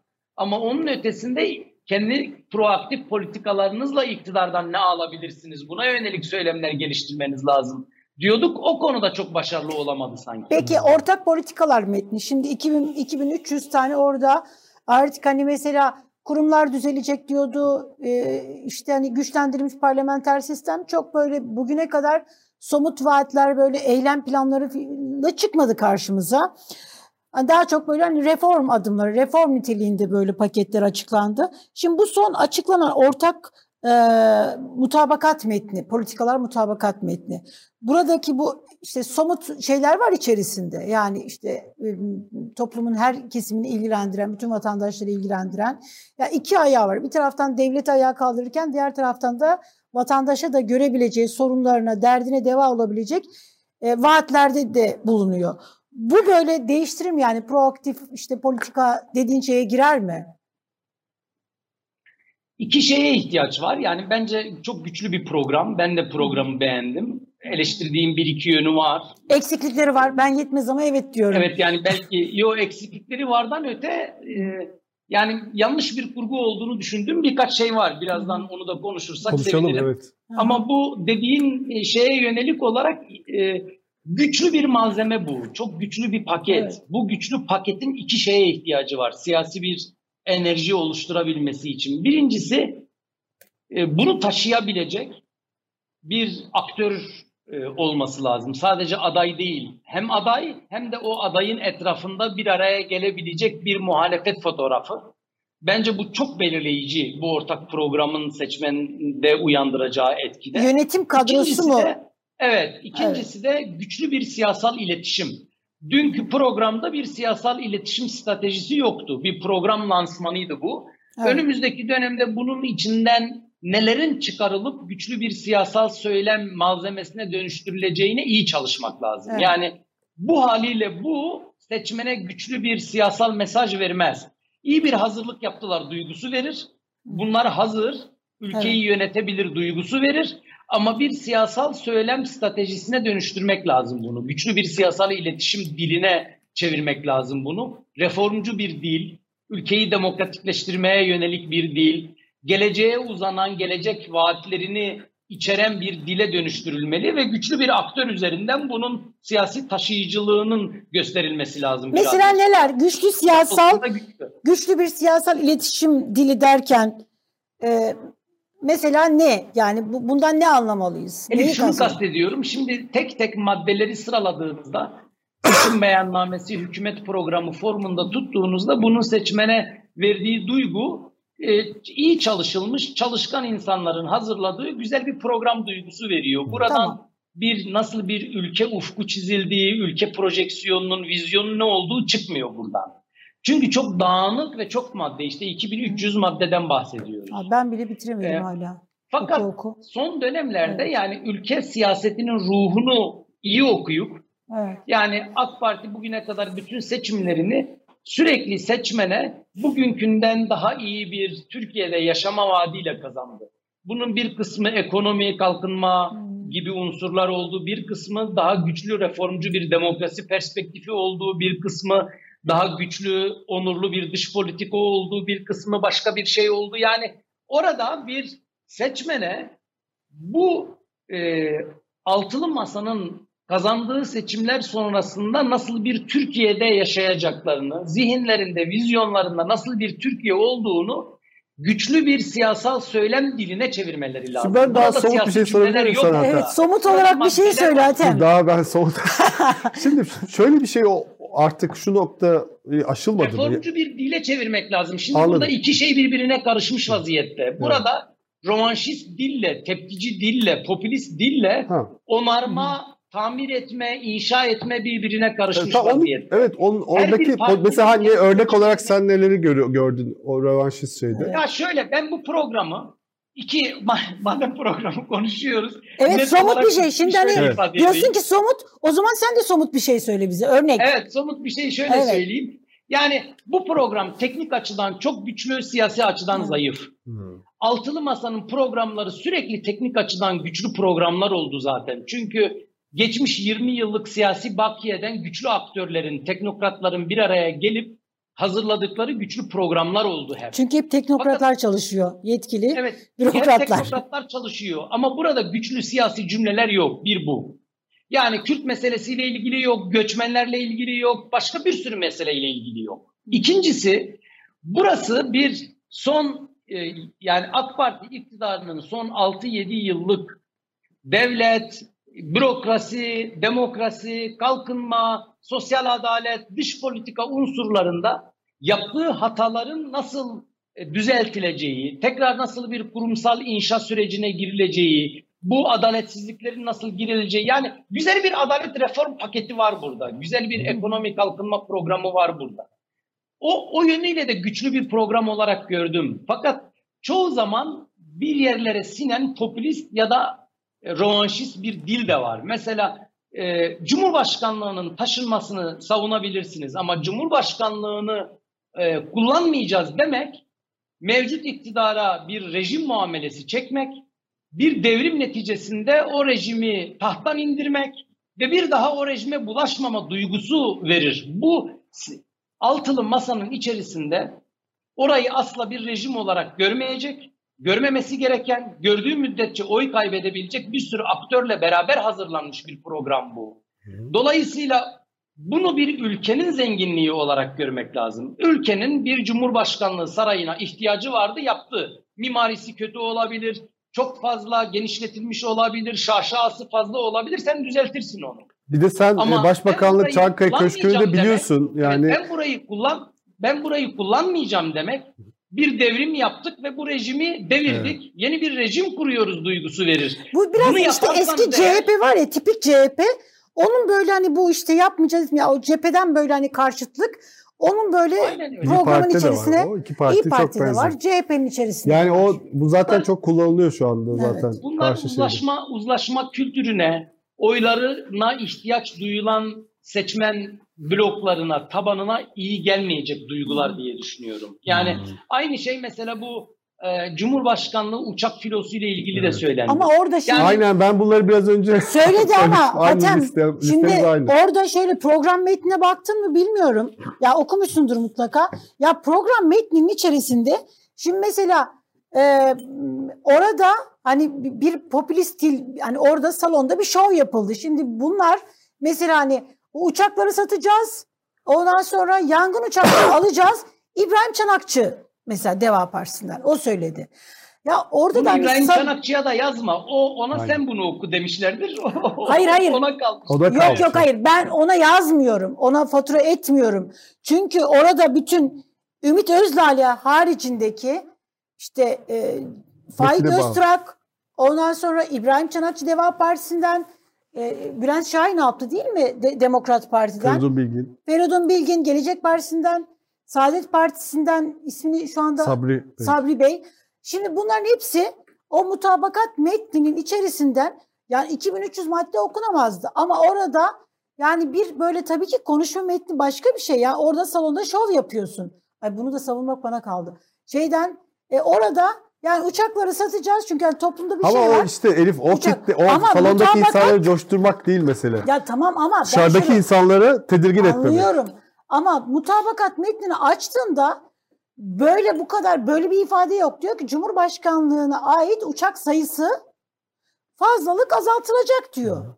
Şimdi yangın uçağında bizim eksikliklerimiz var. Bunu son 3 yıldır da görüyoruz yani yangın. Ama Cumhurbaşkanı Uçak yok. uçakları satarak almak zorunda değiliz yangın uçağını. Azaltacağız diyor. Yani azalttığın zaman ne yapacaksın azaltma? Ya elden Elif şöyle söyleyelim.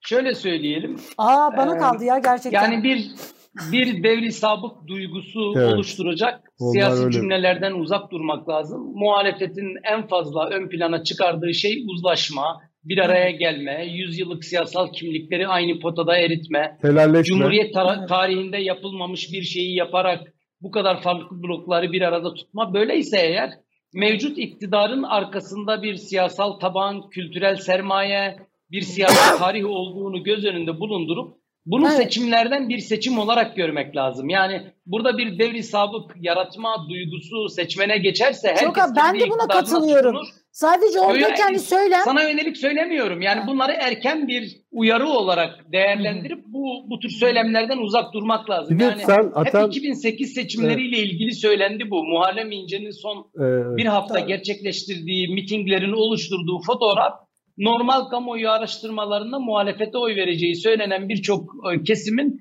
iktidara kapanmasına yol açtı. Şimdi önümüzdeki dönem kritik bir dönem. Bu kritik dönemde bence kendi siyasi formasyonunu gerçekleştirirken, durduğu yeri inşa ederken, kendi durduğu yeri belirlerken bu tür mevcut iktidara gayrimeşru iktidar muamelesi çekecek mevcut iktidarı devri sabıkla cezalandırma şeyine girecek söylemlerden uzak durmak lazım. doğru yani haklısın. bunu Ee, evet ben ikinize Yıldıray'a da sana da hak veriyorum. Yani bunun böyle bana kalsa hani orada daha ama bazen de hani kelimeleri boğarak e, hani daha düzgün bir şekilde söylenebilir mi? yok, ben Söylenebilir. bunun ben bunun Ama bir- bazı şeylerin bunun- de sembolik değerleri var. Yani mesela işte Varlık Fonu dediğin zaman, Kanal İstanbul dediğin zaman, işte Beştepe dediğin zaman, işte uçaklar dediğin zaman bunun da toplumda bir karşılığı var.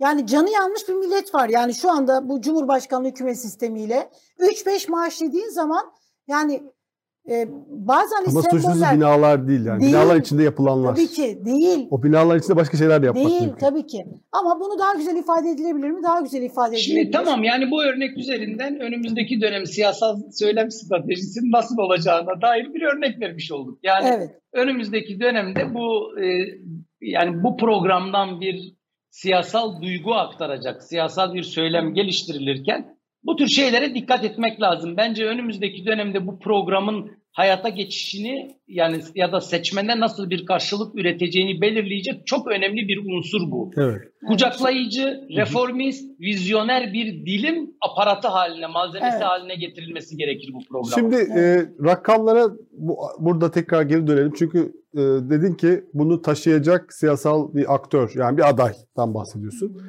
E, şimdi altılı masa bütün şu ana kadar bir senelik performansıyla liderlerin öne çıktığı sürekli bir şeylerin altına imza attıkları şöyle geçiş yapacağız işte şöyle mutabakat metnimiz bu çıkıyor liderler ve bunu açıklıyorlar. Bu kadar çok liderlerin altı tane partinin liderinin öne çıktığı bir e, iletişimden sonra e, şimdi biz baktık bizden biri olmuyor. O zaman dışarıdan birini alıp bak bu mutabakat ona yap, şey yapacağız. Savun e, anlattıracağız. O olacak bizim adayımız demesi biraz artık çok ko- kolay olmayacak sanki. Nasıl görüyorsun bunu? Ya bunu nasıl çerçevelediğimiz önemli. Yani bir taraftan şöyle de söylenebilir. Altı lideri bir araya yani e, dediğin de olur, tersi de olur. Burada önemli olan altılı masanın kendi içerisinde oturup bir aday üzerinde karar vermesi. O adayın e, kimliği mevcut e, muhalefet potansiyel tabanını e, desteğini alabilecek bir e, aday olduğu müddetçe, diğer siyasi partiler bu adayı desteklediği müddetçe seçimlerdeki avantajı devam ediyor bence muhalefetin. Yani her halükarda bir ortak adayı birinci sıraya yazmak lazım. Ama onun haricinde diyelim ki altılı masa içerisinde herhangi bir lider oldu. Bu savunulabilir, çok kolay savunulabilir. Senin biraz önce kullandığın argümanlarla ya da başka argümanlarla. Ama olmadı, başka dışarıdan bir aktör belirlendi. Bu içeriden birisi bu ülkeyi yönetem, yönetebilecek kabiliyette bir insana rastlamadık. O yüzden dışarıdan birisini bulduk şeklinde anlaşılmaz. Yani biz içeride her birimiz e, Cumhurbaşkanlığını tek başımıza alabilecek %50 oya sahip olmadığımız ölçüde her birimize bir destek aktarma anlamına gelecek bir şeyden uzak durduk, fedakarlık yaptık ve her birimizin desteğini alabilecek dışarıdan bir aday bulduk denilebilir. Hı hı. Yani bunu bir bir mantığa sıkıştırmamak lazım bence. Burada önemli olan birinci önceliğimiz şu olmalı. Yani altılı masa ayrışmadan bir ortak aday üzerinde uzlaşmalı. Eğer altılı masadaki bir lider üzerinde ısrar, masada bir ayrışmaya yol açıyorsa fedakarlığı yapması gereken şey ısrar eden kişi olmalı bence.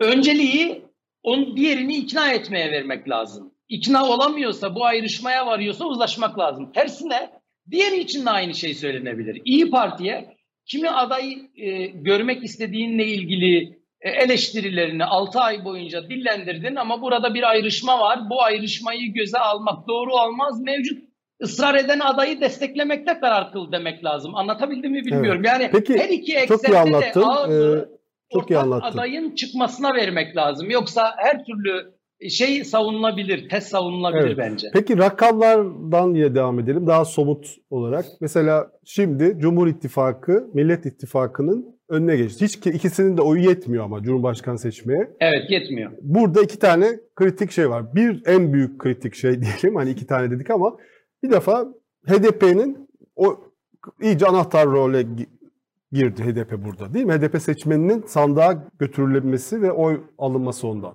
İkincisi AK Parti'den oy alabilmek. Bu da önemli. Yani AK evet. Parti'ye giden oyları geri alabilmek. Yani sadece HDP'nin oyunu almak yetmiyor ee, belki. Çünkü %50'ye ancak %52 ancak olabiliyorlar olabiliyor dedim. Hepsi toplam olduğunda Millet İttifakı HDP. E, AK Parti'ye de oy kaybedilmemesi lazım. Yani böyle revanşizm, diğer işte CHP korkusu bir sürü şeyle AK Parti'ye de oy kaybedilmemesi lazım. E, o zaman mesela e, Mansur Yavaş, Ekrem İmamoğlu, Kemal Kılıçdaroğlu bu isimler var şu anda masada. E, bunlar açısından değerlendirdiğimizde e, bu iki kriter e, açısından hangisi riskli hale geliyor? Ben senin belirlediğin kriterlere iki kriter daha ekleyebilirim Yıldıray. Hı hı. Yani birincisi bir kere mevcut e, altılı masanın e, tabanının mümkün mertebe en yüksek desteğini alacak alması lazım adayın. Yani hmm. orada bir totalde bugün itibariyle yüzde 45'ler civarında 45'in biraz altında bir destek varsa o tabanın tamamını almak lazım. İki, Başka bir yere gitme ihtimalleri de var yani değil mi? Muhalefet mesela Zafer Partisi dedin onlarda bir yükseliş olduğunu söyledin. Şimdi onları ekleyeceğim. Yani ha, HDP'nin tamam. desteğini alması lazım. Üçüncü kriter şu anda herhangi bir ittifakta yer almayan yeniden refah e, Zafer Partisi, işte Muharrem İnce ve benzeri birçok o küçük partilerin desteğini alabilecek bir diğer kategorisindeki e, partilerin desteğini alabilecek bir e, aday olması lazım. Dördüncü unsur olarak da son dönemlerde iktidara geri dönen e, hala iktidar tabanına, iktidar e, iktidara daha yakın duran ama kararsızlarda durmaya devam eden yani muhafazakar milliyetçi eksene daha yakın duran seçmenin oyunu alabilmek lazım.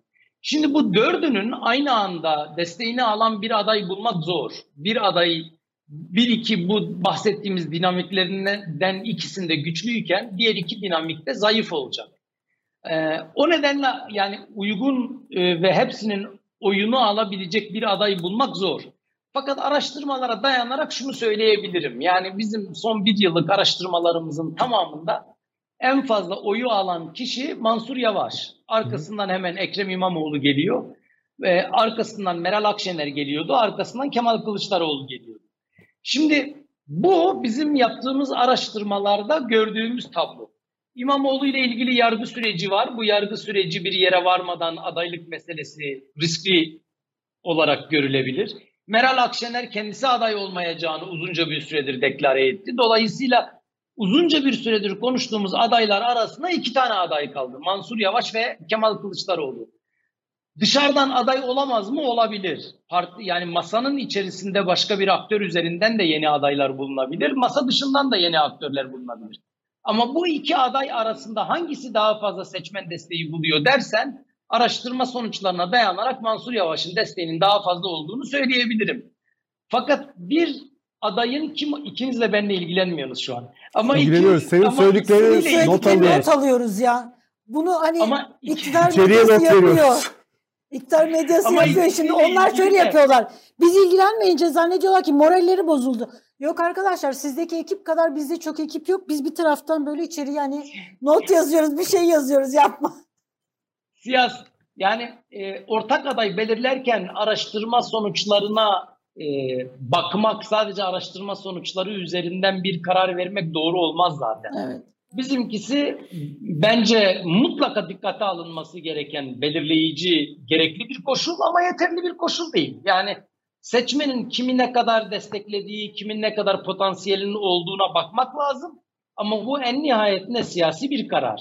Siyasi Hı-hı. kararlar kamuoyu araştırmalarına yansımaz. Yani evet. Mansur Yavaş bugün en fazla oyu alan aktör olarak gözüküyor senin yapacağın siyasi analizde Mansur Yavaş'ın bugün e, seçmenin gözünde olmayan başka mahzurların olduğunu fark edip vazgeçebilirsin ondan. Peki Kemal tam bununla ilgili bir şey sorabilir miyim? Düşük.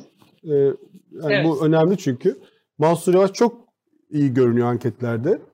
Ee, ama şu anda anketlerin bir sonucu daha var ki e, HDP seçmeninin blok halinde oy vermesi gerekiyor muhalefete artık. Yani bu artık böyle orada herhangi bir şey olmaması lazım. Ee, herhangi bir e, bir kesimin kalmaması lazım dışarıda.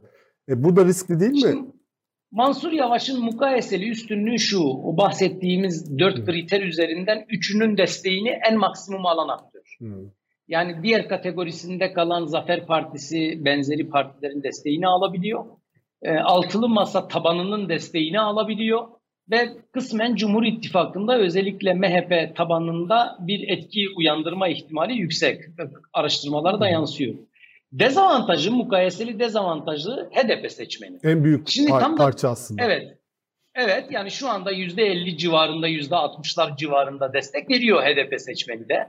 Ama HDP seçmeni kendi partisinin kararına da riayet edebilecek bir seçmen. Dolayısıyla HDP'nin o konuda nasıl bir tutum alacağı belirleyici olacak. HDP blok olarak Mansur Yavaş'ı desteklemiyoruz derse bugünkü mukayeseli üstünlüğü oldukça aşağı düşer. Yani o nedenle diyorum kamuoyu araştırmalarını dikkate almak lazım. Bu bahsettiğim dört adreste kümelenmiş seçmen blokları üzerinden adaylara bakmak lazım ama burada sadece araştırma şirketlerine dayanmamak lazım, verilerine dayanmamak lazım. Bu nihayetinde bir siyasi karar olacak. Sinan Ateş'i sormak istiyorum. Yani Hı. MHP oylarını yani bunu Daha sordunuz mu? bu herhalde o yavaş yavaş mı? ölçülecek herhalde. Yani Daha şu anda etkisi. ölçülebilir durumda mı yoksa? Bu e, ay ölçtük bunu. hı hı. Yani e, şimdi Sinan Ateş meselesi biraz e, MHP teşkilatları kısmen İyi Parti teşkilatlarının bünyesinde iyi bilinen bir mesele. Kamuoyuna çok fazla yansımadı. Yani içeriği, neden kaynaklandığı, ne olabileceğiyle ilgili tartışmalar çok fazla kamuoyuna yansımadı. E, ve zamanla e, yankısı büyüyen bir mesele bu. Yani üzerinden vakit geçtikçe soruşturmayla ilgili e, sürprizler yaşandıkça, bu sürprizler haber oldukça siyaset orayla ilgili bir e, boşluk olduğunu görüp oraya dokundukça büyüyor. Ben bunun e, seçim sonuçlarına yansıyacak güçlü bir unsur olduğunu düşünmüyorum. Yani bu daha çok partilerin elitleri düzeyinde etkili olabilecek bir şey gibi gözüküyor. Özellikle de MHP ile ilişkili olarak güçlü bir şeye yol açabilir. Ama mesela İmamoğlu kararıyla kıyaslandığında İmamoğlu ortalama Türkiye'deki seçmenlerin tamamında bir algı uya- uyandırdı hızlıca. Yani bu siyasi bir karar, yanlış bir karar duygusunu çok daha çabuk kanalize etti. Sinan Ateş'le ilgili en güçlü veri fikrim yok verisi şu an. Yani evet bunun bu bir- muhalefetin aslında bu da başarısızlığını gösteriyor. Çünkü bayağı iktidarın zayıf karlı olduğu sadece hiçbir açıklama yapılmamasından bile belli yani bu konuda. Yani bir siyasi cinayet olduğu duygusu çok yüksek. Bunun bir e, adi cinayet yerine siyasi bir cinayet olduğu duygusu çok güçlü. Bunun üstünün örtülme ihtimalinin yüksekliği ile ilgili kanaatler çok yüksek. Bu iki soruyu sorduk. Yani üstü örtülecek mi, e, suçlular, sorumlular bulunacak mı meselesinde hakim kanaat bunun ortaya çıkarılamayacağı yönünde. Yani dolayısıyla seçmende genel bir izlenim oluşmuş, kanaat oluşmuş. Bu iktidarın bir şekilde üstünü örtmek istediği siyasi bir cinayete benziyor, duygusu oluşmuş. Fakat Güçlü bu bir argüman olur mu? oy verme dinamiklerini etkileyebilecek bir düzeye erişmiş gözükmüyor. Gözükmüyor. Peki oy oranını değiştirecek ya da işte hani Millet İttifakı'nın elinde seçim sürecinde güçlü bir argüman, güçlü bir söyleme dönüşebilir mi?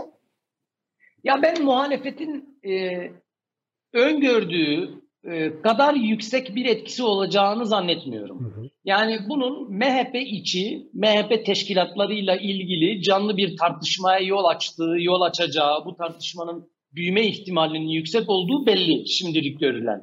Ama bu bir yani bir şekilde zaten MHP'nin barajla ilgili bir sorunu yok. İttifak içerisinde bir parti çünkü. Dolayısıyla oy oranını kısmen etkileyebilir. Ama bu oy oranını ne kadar etkiler, MHP'nin bugün bulunduğu durumdan ne kadar daha geriye çekilmesine yol açabilir onu kestiremiyorum. Biraz kadrolarla ilgili, elitlerle ilgili, teşkilatlarla ilgili bir sorun gibi duruyor şu an. e, kamuoyuna yansımış güç yani susurluk etkisi değil. E, ne bileyim e, daha böyle güçlü bütün topluma mal olmuş bir siyasi kanaat değil. Ee, bir Ekrem İmamoğlu meselesini de biraz istersen konuşalım. Yani Ekrem İmamoğlu dedin ki hukuken önünde bir engel var. Yani adaylığı ile ilgili böyle bir engelli var. Fakat e, Ekrem İmamoğlu siyasi performansına devam ediyor. E, şehir gezileri yapıyor. Ve o şehir gezilerinde işte camilere gidiyor, işte e, cuma namazı kılıyor. O da programa da yazılıyor ilginç bir şekilde. Cuma namazına gidecek diye. E, oralardan sonra da böyle küçük toplantılar oluyor. İşte kalabalıklar toplanıyor. İşte ilgi görüyor.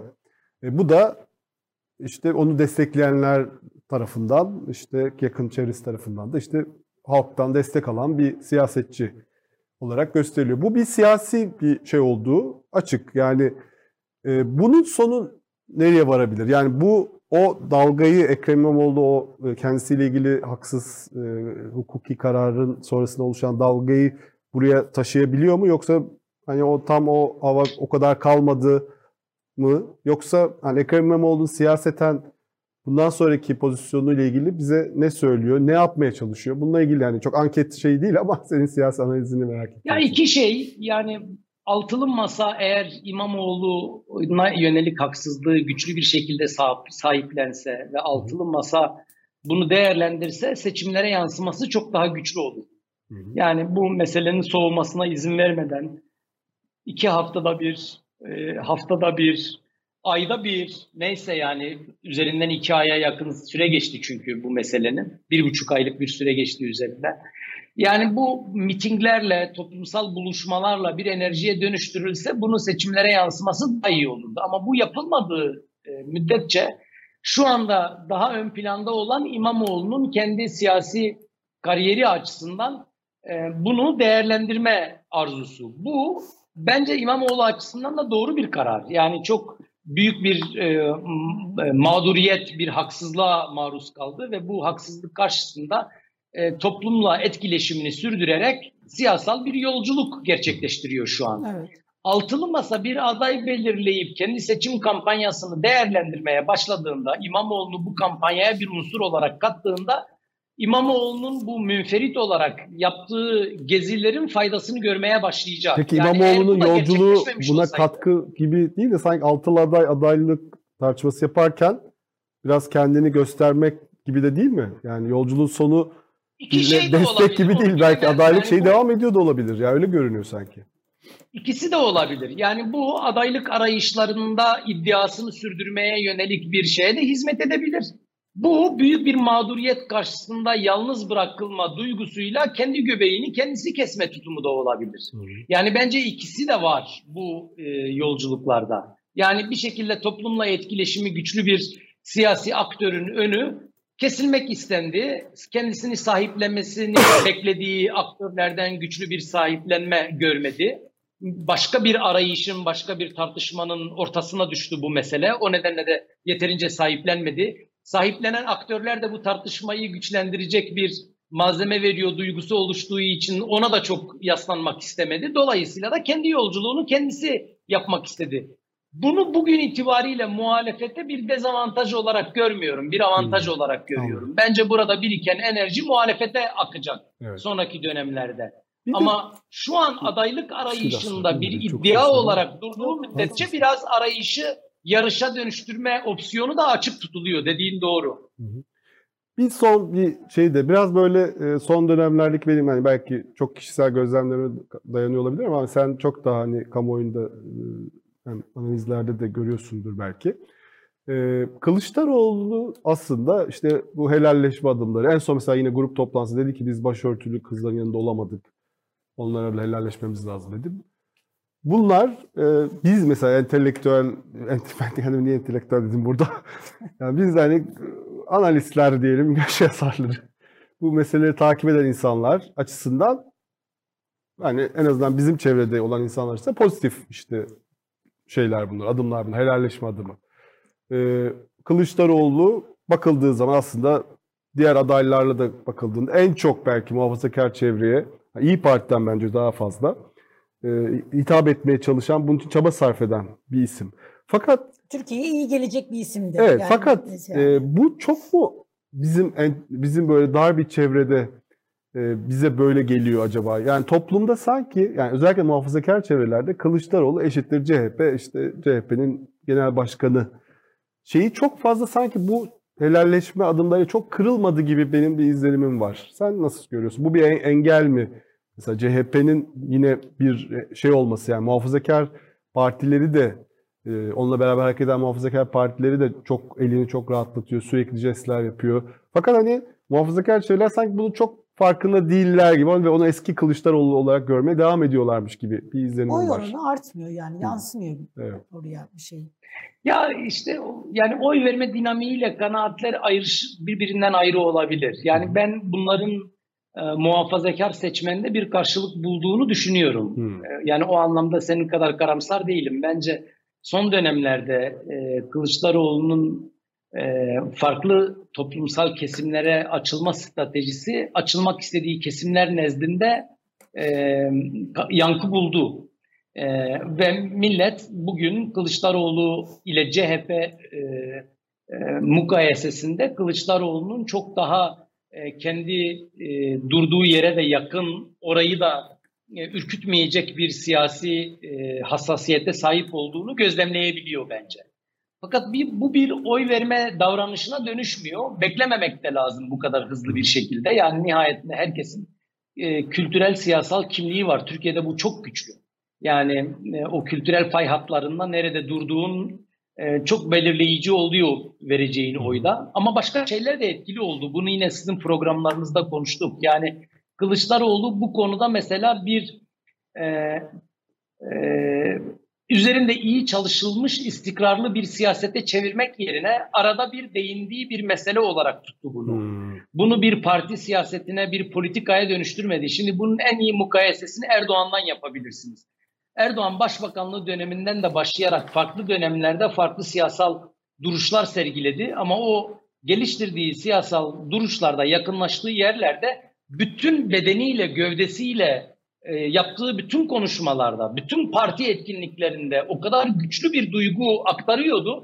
5-6 yıl boyunca bütün parti o kimliğe bürünüyordu. Sonra başka bir duyguya geçtiğinde o duyguya da geçebiliyordu. Şimdi Kılıçdaroğlu bu kadar kolay bu savunduğu, dillendirdiği helalleşme söylemine teslim olmadığı hissi veriyor sürekli. Yani bir adımı helalleşmede, bir adımı hesaplaşmada durmaya devam ediyor sürekli. Bunu da bir stratejik denge üzerinden kurmaktan öte zaman zaman böyle, zaman zaman böyle duygusunu yansıtıyor bir. İkincisi kendi partisine, kendi tabanına bu meselelerdeki perspektifi etkileyecek ölçüde bir siyasete dönüşmedi söyler. Bunu da programlarda çok konuştuk. İşte biraz önce ortak programa yansıyan o rövanşist dilde de var bu. Devri sabık duygusunda da var bu.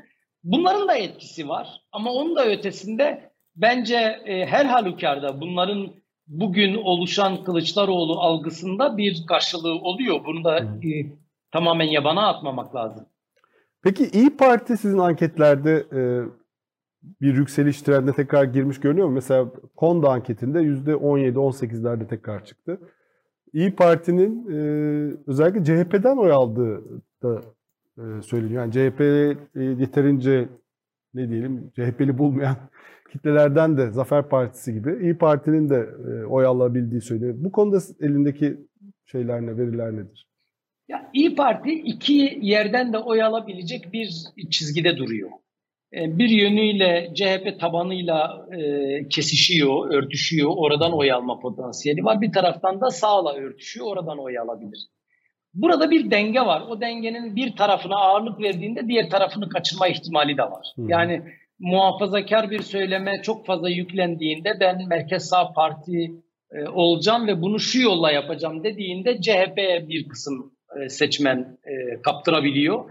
Bunu dengeleyebilmek için CHP tabanının hoşuna gidecek söylemler kullandığında da yine orada dengeyi çok fazla kaçırdığında muhafazakar tabandan oy alabiliyor. Bence bu uzun vadede verilecek bir karar neticesinde kendine yeni bir yer inşa etmeyle çözülebilecek bir sorun. Bugünkü ortamda bu böyle sürekli gelgitli olacak. Dolayısıyla aydan aya, dönemden döneme değişebiliyor CHP'den oy alıp alma işi. Bazen CHP oy kaptırıyor, bazen CHP'den oy alıyor. Fakat seçimlere doğru giderken ben 3 aşağı 5 yukarı partilerin siyasi kompozisyonu oturdu diye bakıyorum. Önümüzdeki dönemde İyi Parti'nin biraz Zafer Partisi'nden, biraz o dışarıda duran partilerden oy alma ihtimalini yüksek görüyorum. Çünkü seçimlere giderken Güçlü millet parti. biraz Güçlü oy, parti. evet oyunun güçlü partilere e, güçlü partiler lehine değişme ihtimali var. Dolayısıyla bugünkü ölçümümüze göre CHP'yi de İyi Parti'yi de birkaç puan daha yüksek ölçebiliriz önümüzdeki bir iki ay içerisinde. Büyük partilere bir yöneliş olabilir. Ama e, son 6 aydır %15 civarında görüyoruz, ölçüyoruz biz İyi Parti'yi. %15'in üzerinde ölçmüyoruz. Evet. Çok teşekkür Çok ediyoruz. teşekkürler. Zaten Ağza sağlık. Ağzına teşekkür sağlık, ederim. güzel yorumlar. Güzel bir program oldu. Çok teşekkürler. Evet. Hatem Evet. Ete ile konuştuk. Her şeyi sorduk Her artık şeyi olabilecek. sorduk valla. Şeyi, ben şuraya not aldım. Hatem bir de bir böyle şey yaptı, ayar verdi. Kızdı. Hiç konuklarımız kızmıyordu. Biz normalde şey Diğer yapıyorduk. konuklarımız da üzülüyor olabilir mi? Acaba bunlar önlerine bakıyor sürekli diye. Şey, Ama gerçekten biz, e, Ama biz- sıkıldığımız için yapmıyoruz yani. Not yazıyoruz. not şey yazıyoruz, şey içeriye. yapıyoruz. Bak yani burada çalışıyoruz. Beş tane iş yapıyoruz burada. Sadece iki tane şey yapmıyoruz ki yani. Bizim Belki açımızdan bizim daha zor. arkadaşların rejide Hem e, dikkatimizi şey yapması programdaki lazım. konuştuğumuz konuklara Ana ekrana vermesi kendine. lazım bizim o işi yaparken. Evet, evet, Konuğu ana ekrana yani? verirlerse Evet. biz de öyle görünmeyiz. Hani iktidar medyası yapıyor bunu. Ya, üzüldüler. Canları sıkıldı hemen yazışmaya başladılar Ya filan. bütün ya, Evet. Habertürk tartışmalarında birisi konuşuyor, diğerleri hepsi cep telefonu. Kimse kimse dinlemiyor. Zaten Ama- herkes kafasına kurmuş Ama biz öyle yapmıyorduk yani. Hı. Neyse. Şimdi bunun intikamını biz zaten ağır alırız daha sonrasında. Ya şeyi e, bir, bir dakika ben şuraya ha, şu söylemi çok önemliydi. Dedi ki helalleşme hani mesela güzel adımlar attı. Bu hani dar kapsamda mı dedi senin şeyin doğru yani çok yerindeydi. O dedi ki yok hayır yani bunu arada bir değindiği söyleme. E, hani arada bir değindiği söylem oldu Hı hı. parti politikasına dönüştürmedi. Bir taraftan da bir adım helalleşme, bir adım hesaplaşma. Yani onu orada dönüştürmediği için bunu oldu. Bir de hani bu böyle hani bir e, sempati yani buzlar böyle hani dindar kesimiyle artık CHP'ye gidiyor. Ama bu böyle bir anda hani e, bir kalktık CHP değişti Kemal Bey de o ne güzel helalleşme siyaseti yürütüyor. Biz de oy verelim şeyine Evet. dönüşmez. Bunun Bu için zamana ihtiyaç var. Cumhurbaşkanı Erdoğan'ın meclis grup toplantısındaki Onu sözünü gördün mü? Ha, gördüm. Diyor ki ortak ben şöyle Cumhurbaşkanı Erdoğan ortak politikalar metnini okumuş. Hı hı. Yani çok kitap okumayı sevmez ama okumuş yani. Diyor ki biz bunların bir kısmını yaptık diyor. Bunu açıkladılar ama bir Hı. kısmını zaten yaptık. Bir de Kılıçdaroğlu'na bir yeni bir isim şey yapmış. Kılıçdaroğlu madem Bay Kemal sloganı sevdi o zaman ben ona yeni bir slogan vereyim. Bay Bay Kemal. Bay Kemal. Ne? Bay Bay Kemal. Bay bay Kemal. Bay Bay niye? Daha adam aday oldu. Daha aday olacak. Olmadı. Nereden gönderecek? Partisinin başından mı gönderecek şu anda? Evet, CHP Genel ilginç. Başkanı. Hı. Daha aday da olmadı. İktidarda da iktidardakine denir yani bay bay diye. Evet ama şey var yani altılı masa Evet, zulmünü bitireceğiz gibi. Öyle. Yeter söz milletin altılı masa yeter çok konuştu bunlar. Ben şeye şey yaptım ya. Devlet Bahçeli e, partisinin grup toplantısında hani şimdi bu Sinan Ateş cinayetinden dolayı MHP içerisinde bazı böyle teşkilatlarda bıyıklarını kesiyorlardı ve tepki Ha, gösteriyorlardı. Onlara seslenmiş. Ondan sonra bıyığını demiş kesip ayrılanlar var. Manen aramızda olmayanların yokluğundan şikayetçi değiliz demiş. Bu, yani manen aramızda olmayanların manen ne demek ya? Adam Adamlar ko- manen koca- değil ki. kocaman maddi olarak bıyık Ma- bırakmışlar. Daha ne yapsın adam Hayır ülkücü. bıyık değil. Manen diyor aramızda olmayanlar diyor da manen değil ki baya bedensel, fikirsel, Evet. siyasi görüş Fiziksel. olarak, fiziksel olarak gidiyorlar. Manen değil Yüzünde Sayın taşıyor. Bahçeli. Daha ne yapsın? Evet hani bıyıklarını kesiyorlar. Manen orada değiliz değil yani. Bunlar baya MHP içerisinden hani ayrılanlar arkadaşlar bıyıklarını kestiler koydular. Ondan sonra ve e, bedensel olarak oylarını alıp kendilerini alıp üyeliklerini alıp gidiyorlar. Manevi bir Evet. şey değil yani ruhsal olarak gitmiyorlar. Bedensel olarak gidiyorlar. Evet bizden bu haftalık bu kadar. Ee, Haftaya daha iyi olacağız. Haftaya daha iyi olacağız. Yıldıray da iyileşecek. Allah nasip ederse inşallah. Biz ona böyle Amin. limonlu çaylar filan Ee, iyileşecek. Siyaset iyi geldi. Sesimi Evet, toparladım biraz. Ya sahneleri seviyorsun mikrofonu görünce. Zaten Sevenleri. çok kıskandım Ankara'da. Ben siz. Beraber gidecektik. Hmm. Olmadı ama. Evet. Daha aday açıklanacak ki o zaman gideriz Ha, ona gideriz tabii, tabii. Evet. Asıl şov o zaman. Ee, evet. Birazdan Karar TV ekranları yine açık olacak. Ee, sadece gündem programıyla Ali Bayramoğlu ve İsmet Berkan sizlerle beraber olacak. Biz de haftaya pazar, salı, çarşamba tekrar sizlerin karşısında olacağız. Karar TV'ye abone olmayı, paylaşmayı, bir yakınınızı abone etmeyi e, yani ederseniz çok seviniriz. Teşekkür e, ederiz sizlere. Görüşünceye kadar kendinize iyi bakın.